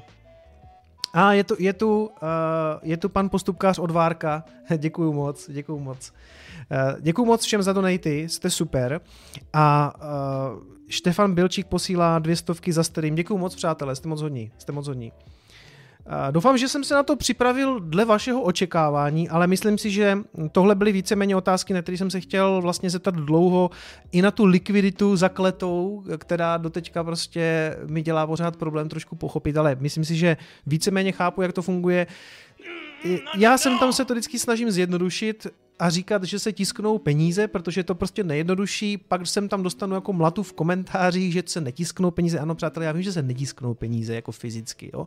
Jenom prostě nechce se mi to pořád opisovat, protože v praxi rozumíte. Ah, hele, Petr Mára, jo, Petr Mára, takže bych zkusil oslovit toho Petra Máru. Myslíte, že by do toho šel? Možná by do toho šel. Uh, a na co bychom se optali? Jakože primárně asi na Bitcoin, že? Protože on o tom taky nějaký 3-4 videa má, takže jako pár otázek na něho by mohlo směřovat ve smyslu, ve smyslu, jak se k tomu dostal, jak se k tomu staví teďka. Má poměrně zajímavý ty videa, které teďka dělá, jako jak on se staví k té, k té době a k té situaci. A taky přešel na jiný model. A já prostě, já úplně nevěřím tomu, ještě když se lehce vrátím k těm akcím, jako já si nemyslím, že jsme viděli to nejhorší, protože aspoň trošku to s tou ekonomikou přece musí korelovat. A ta, třeba ta Tesla, ta vždycky reagovala na, na výsledky za kvartál. Jo? A ty, ty výsledky za ten první kvartál budou jakéž takéž, to se konec konců dozvíme 29. dubna, ale já si myslím, že výsledky za druhý kvartál, to prostě ty fabriky stojí. Jo. Uh, můj brácha můj brácha, doufám, že se na mě nebude zlobit, ale uh, dělal, tady, dělal tady ve firmě, která dělá automotiv, jak kdyby součástky nebo autodíly prostě a byl ve zkušebce a dostal padáka. A, a takových lidí bude hodně, protože oni propustili všech, všechny, kteří, měli, kteří byli ve zkušebce, protože měli prostě brutální propad jako v poptávce. Jo. Ale ten propad byl jako v desítkách procent, ne jako 10-20 procent, ale 50 a víc. Já to nechci úplně přesně specifikovat, ale v tom automobilovém průmyslu jako nebyl dobrý čas předtím a ani je moc dobrý nečeká. Jo. Takže uh, hele, já vím, že jsem u té Tesly říkal, že to neprodám, ať se děje, co se děje. Ale moje, ať se děje, co se děje, úplně nezahrnovalo jako světovou pandemii, která prostě fakt jako pro mě i v té hlavě jako způsobila jako změnu. Prostě změnil jsem na držení Tesly jako názor, ale hlavně ještě jedna věc, hodlování Bitcoinu, hodlování kryptoměn je něco jiného než, než, než akcí, protože tu akcí stejně ta, ona k ničemu není, než to, že ji prostě v budoucnu někdy prodám, jo. Nebo třeba prostě jednou bude vyplácet dividendu, což u Tesly jako hodně daleko ten Bitcoin je pro mě fakt jako něco jiného v tom, že já tím jednou budu moct zaplatit a teď jsou ty úrovně takový, že prodávat nebudu prostě na třech, dvou, to nemá smysl pro mě, jo. Mě skutečně zajímá, a já jsem říkal, že i Bitcoin částečně budu prodávat třeba na 35 nebo na 80 tisících a tohle to zdaleka ještě nejsou úrovně, kde by mě to jako kdyby zajímalo. A taky ne všechno, jo, taky bych prodával třeba část a část bych si vždycky nechal. A mimochodem té Tesly jsem si část nechal. Nechal jsem si pár akcí, ale upřímně vám říkám, že jestli to takhle šíleně poletí zase nahoru, někam nad 800-900, tak zřejmě prodám i ten zbytek. A, a, nebo, a úplně z toho vystoupím z té Tesly. Protože to není o tom, že bych nevěřil té firmě. Já nevěřím tomu akciovému trhu momentálně. Podle mě to zmanipulovaný, do jisté míry nafouknutý těma penězma a prostě já si pořád myslím, že budu moct tu Teslu nakoupit levněji. A ne, to jste mi tam taky psali, to mi tam psal Klotas, nestal se ze mě trader, nestal, protože já jsem tu Teslu držel pět let a teď jsem si dovolil, teď jsem si dovolil udělat dva trady. A to od, no to nebyly ani trady. Já jsem odprodal na úrovni 507 a něco málo odprodal na úrovni 772. To přece není žádný traderství, jo. To možná to ze mě udělalo nějakého swing tradera, ale jako mega swing, že jo, po pěti letech. Co píšete? Uh, Štefan Bělčík poslal vystovky dík za stream, Dominik dolar 20, uh, popíšeš, co máš za problém s Bitcoin Cash? To už jsem popisoval, asi prostě nemám ten, nemám, nemyslím si, že to je dobrý projekt, eh, který hlavně je napadnutelný. Bitcoin Cash je hlavně strašně, je jednoduše napadnutelný, protože používá stejný algoritmus jako Bitcoin, těž, těž, těžební. To znamená, vezmu část těžařů, zautočím na Bitcoin Cash, nevím, proč bych to měl mít peníze, to je nebezpečný. Pavel Hubáček poslal 20, díky a zeptej se Petra taky na Teslu, OK. A Marek Kavina 20 korun, na jaké platformě nakupuješ akcie? Ano, obvyklá otázka. Mám to ve Fiobance, dají se nakupovat i na Revolutu. Uh, Lutre píše, my to chápeme, co mi není třeba to už řešit. Já vím, pár lidí mi to prostě mělo za zlý, já vím, že většina z vás to chápe. Já jsem měl posledně, já jsem měl teď takovou potřebu se k tomu naposledy vyjádřit, už to řešit nebudu. Jo, už to prostě, už se tomu nechci vracet a Věřte mi, že mě to úplně jako netěší, že jsem to prodal a možná mě to jednou bude mrzet, ale dostal jsem tam docela mlatu od některých uh, za to a nemyslím si, že úplně férovou, protože mi tam říkali, že to byl Penixel. Nebyl to Penixel, já jsem to kupoval za 247 a prodával jako s brutálním ziskem. To na akcích hned tak nevidíte jako 100% zisky. Jo. Takže já jsem s tím jako spokojený. Pokud mi to teď uletí někam nahoru a já už to nikdy ne, ne, nekoupím, so be it, prostě stalo, stalo se, udělal jsem na tom něco a bude mi to třeba mrzet, ale jako já si pořád myslím, že budu moct Teslu nakupovat níž a třeba ne. A třeba ne, a třeba si ty peníze nechám a třeba koupím něco dětem, nebo si koupím fyzický zlato, nebo si koupím nějaký bitcoin, takže mně přijde, mně přijde, mně přijde fair uh, se s váma o to podělit, protože tenhle ten kanál pro mě od začátku je trochu Eh, o, o nějaké transparenci a o nějaké důvěryhodnosti a tu já prostě jednoduše řeším tím, že vám říkám pravdu, jak to teď cítím. Já jsem vám nemusel říkat vůbec nic o té Tesle, jo. Pořád bych tady, prostě jsem čas prodal, tak jsem vám to řekl. A, a, a, a už to ukončuju, jo. Mm-hmm. Uh, a taky čekám na lepší nákupku, protože akcie jsou prostě mimo, píše Combine. Já si to prostě myslím taky. Jo, já si prostě myslím, že budeme moc ještě levněji nakupovat. I když třeba Dominik říkal, že možná ne, že prostě se to teďka zvedne, nalili se peníze, důvěra, kupujeme všechno a že je to zvrácený, to si myslím taky. Ale já si prostě myslím, že ještě nějaký propady přijdou. A pokud ne obecně na akcích, jako na S&P 500, tak možná na Tesle. Konec konců, uh, když se totiž na tu Teslu podíváte, Jenom velice rychle. Jenom velice rychle se podíváme na Teslu.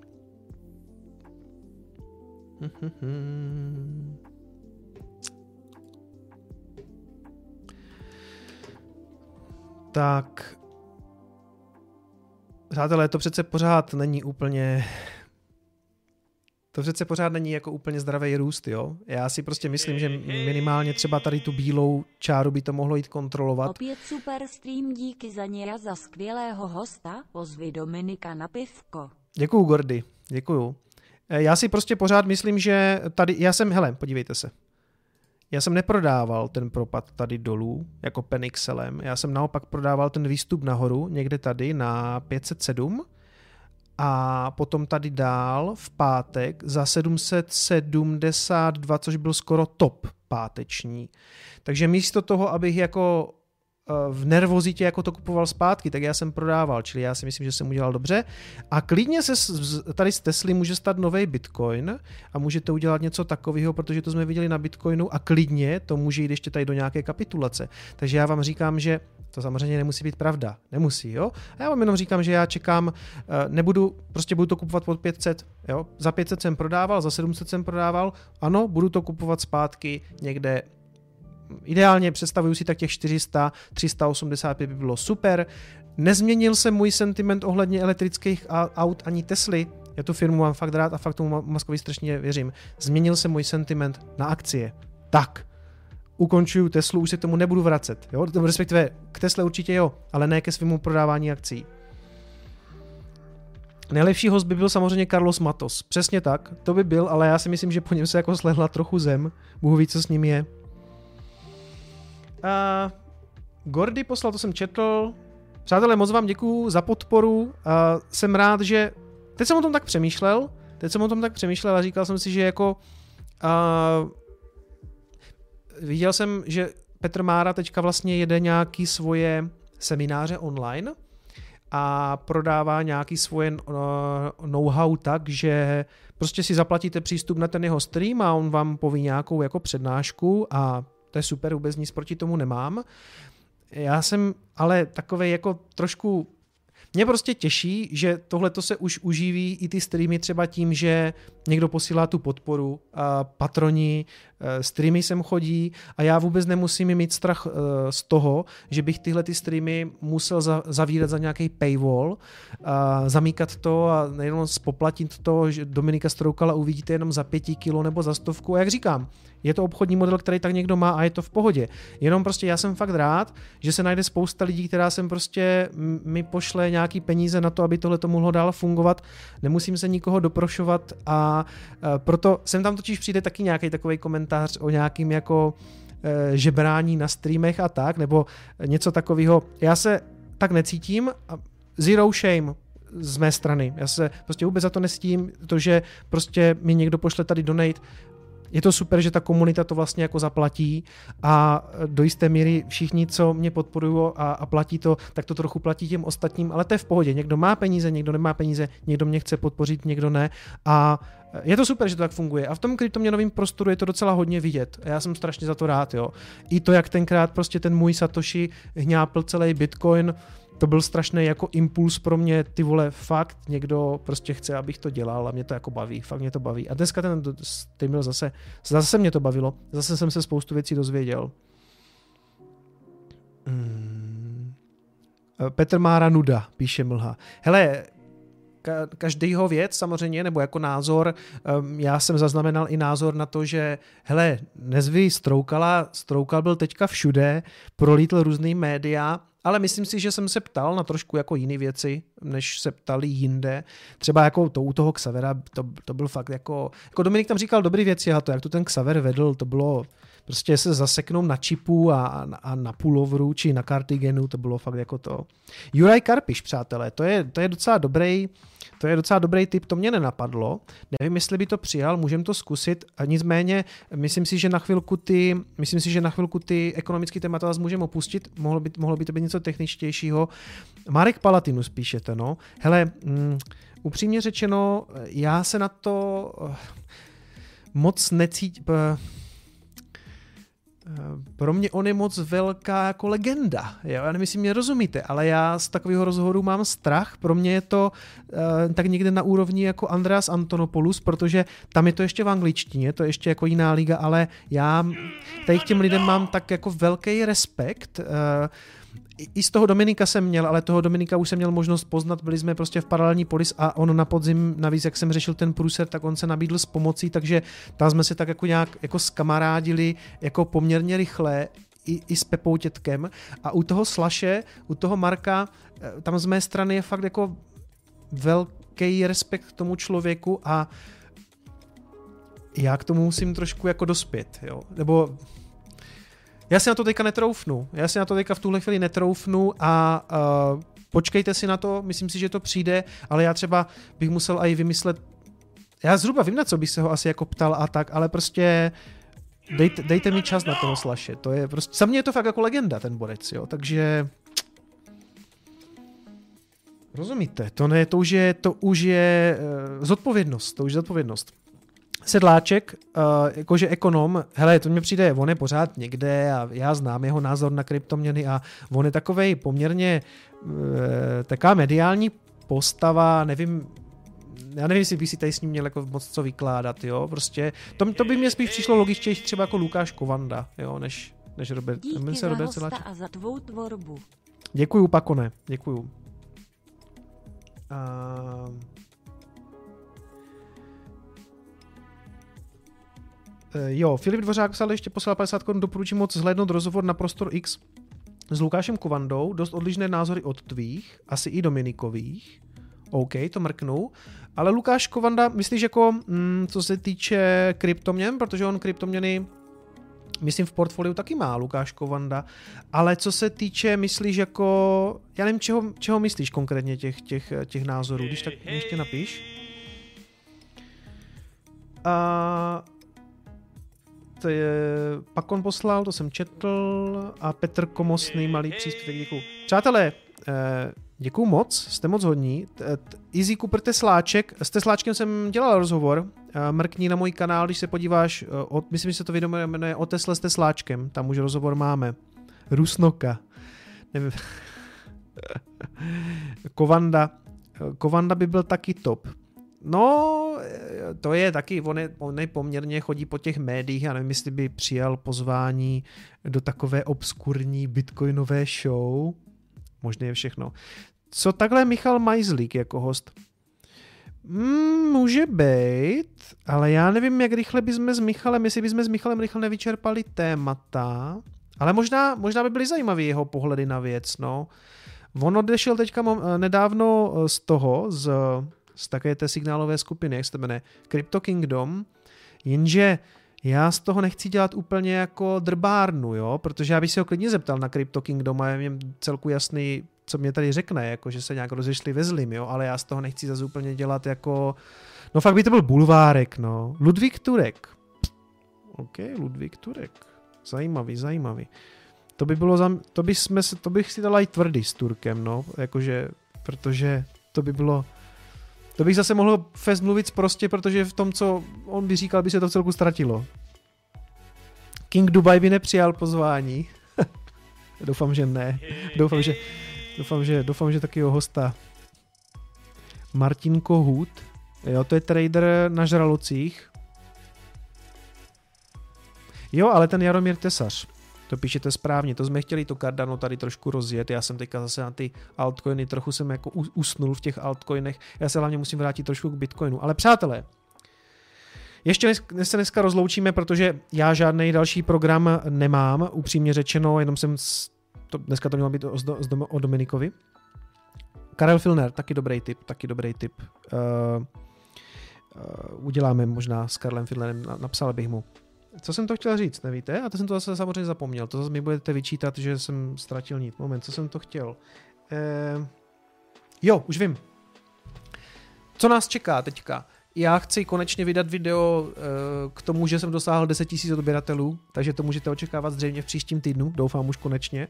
Což je vtipný, protože v té době, teď už mám 12, ale slíbil jsem video k 10 000 odběratelům, kde chci trošku probrat to, eh, jak se bude teďka vyvíjet ten kanál a jak to momentálně jako vnímám a cítím a, a co jsem vám slíbil a co jsem dodržel a co jsem nedodržel, takže to zřejmě vyjde brzo. Pak brzo chci udělat na investování do zlata, protože to je věc, na co se mě teda taky hodně ptáte a kdybyste se mě před rokem zeptali, uh, kdybyste se mě před rokem zeptali, jestli... Čekicomova osvěta v oblasti měnového plunku i jeho čerstvě narozená mláďata. Děkuju, Vacku, děkuju. A Satoš posílá na pivko. A zase jsem zapomněl, co jsem chtěl říct. Do prčic. Uh, jo, to zlato. Kdybyste mi řekli před rokem, že budu kupovat fyzický zlato, tak vám řeknu, že jste se asi zbláznili, že v tom jako nic moc nevidím, Ahoj, ale já jsem to zlato... si přečíst knížku o Bitcoinu od Dominika Stroukala. Dobrá, ano, přesně tak, přečtěte si knížku o Bitcoinu Dominika Stroukala. Uh, Tomáš posílá dvě stovky. Kdybyste mi řekli před rokem, že budu investovat do fyzického zlata, tak vám řeknu, že je to, že, mi, že si mi to jako, že to jako moc nechápu, proč ten kousek toho kovu, jenže já jsem přes to pochopení Bitcoinu a přes to pochopení toho současného systému zjistil, o čem to zlato je. To zlato je hodně o tom, že se prostě hedžujete do něčeho jiného a ať s tím mám pořád do jisté míry jako problém a není to moje srdcovka, tento zlato, tak chápu, proč tady je a je důležité, je, že mu věří někdo jiný. Jo, větrák. Si dlouho pořídím si větrák. Máš to? No, rosím se, no, je to hrozný. Čili uh, chci vám říct, proč jsem do jisté míry změnil názor na zlato takže ano, nebo fyzický zlato, proč, proč jsem začal něco dávat do zlata a, to, a ten díl o zlatě natočím až v okamžiku, kdy budu držet první naspořený slitek zlatý, abych vám ho ukázal, že ho fakt jako skutečně mám a že ho mám fyzický. A Přijde mi to jako zajímavý a není to tak, že bych ztrátil nějakou víru v Bitcoin. Bitcoin je podle mě daleko lepší, kryptoměny jsou daleko lepší technologie než kovy, uh, protože, co, protože je to technologie, protože je to, je to připravené pro budoucnost. Ty kovy podle mě nejsou, ale je důležité, že jim věří někdo jiný a že je to ten udržitel hodnoty, který dlouhodobě funguje. Takže jsem to takhle začal vnímat a je to doplněk mého portfolia. Jo, není, to, není to tak, že teď jsem vzal, že jsem prodal bitcoiny a koupil zlato. Vůbec ne, vůbec ne. Ale je to doplněk a to já konec konců proberu v tom videu všechno. Kolik procent portfolia máš v tom zlatě?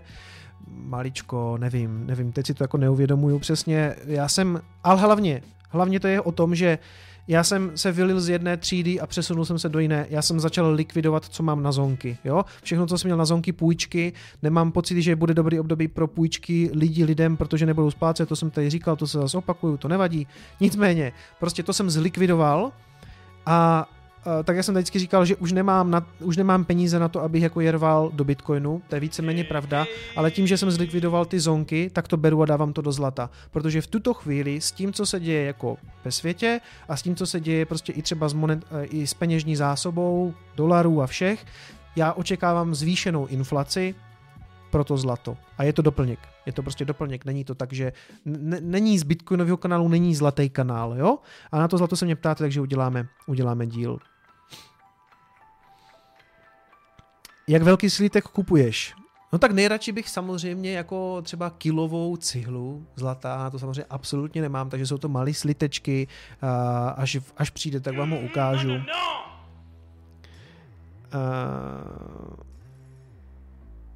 Přátelé, bylo to dneska super, hodně jsme se dozvěděli, hodně jsme se naučili, doufám. Vy se každopádně mějte krásně a pamatujte si, že peníze nejsou všechno. Chao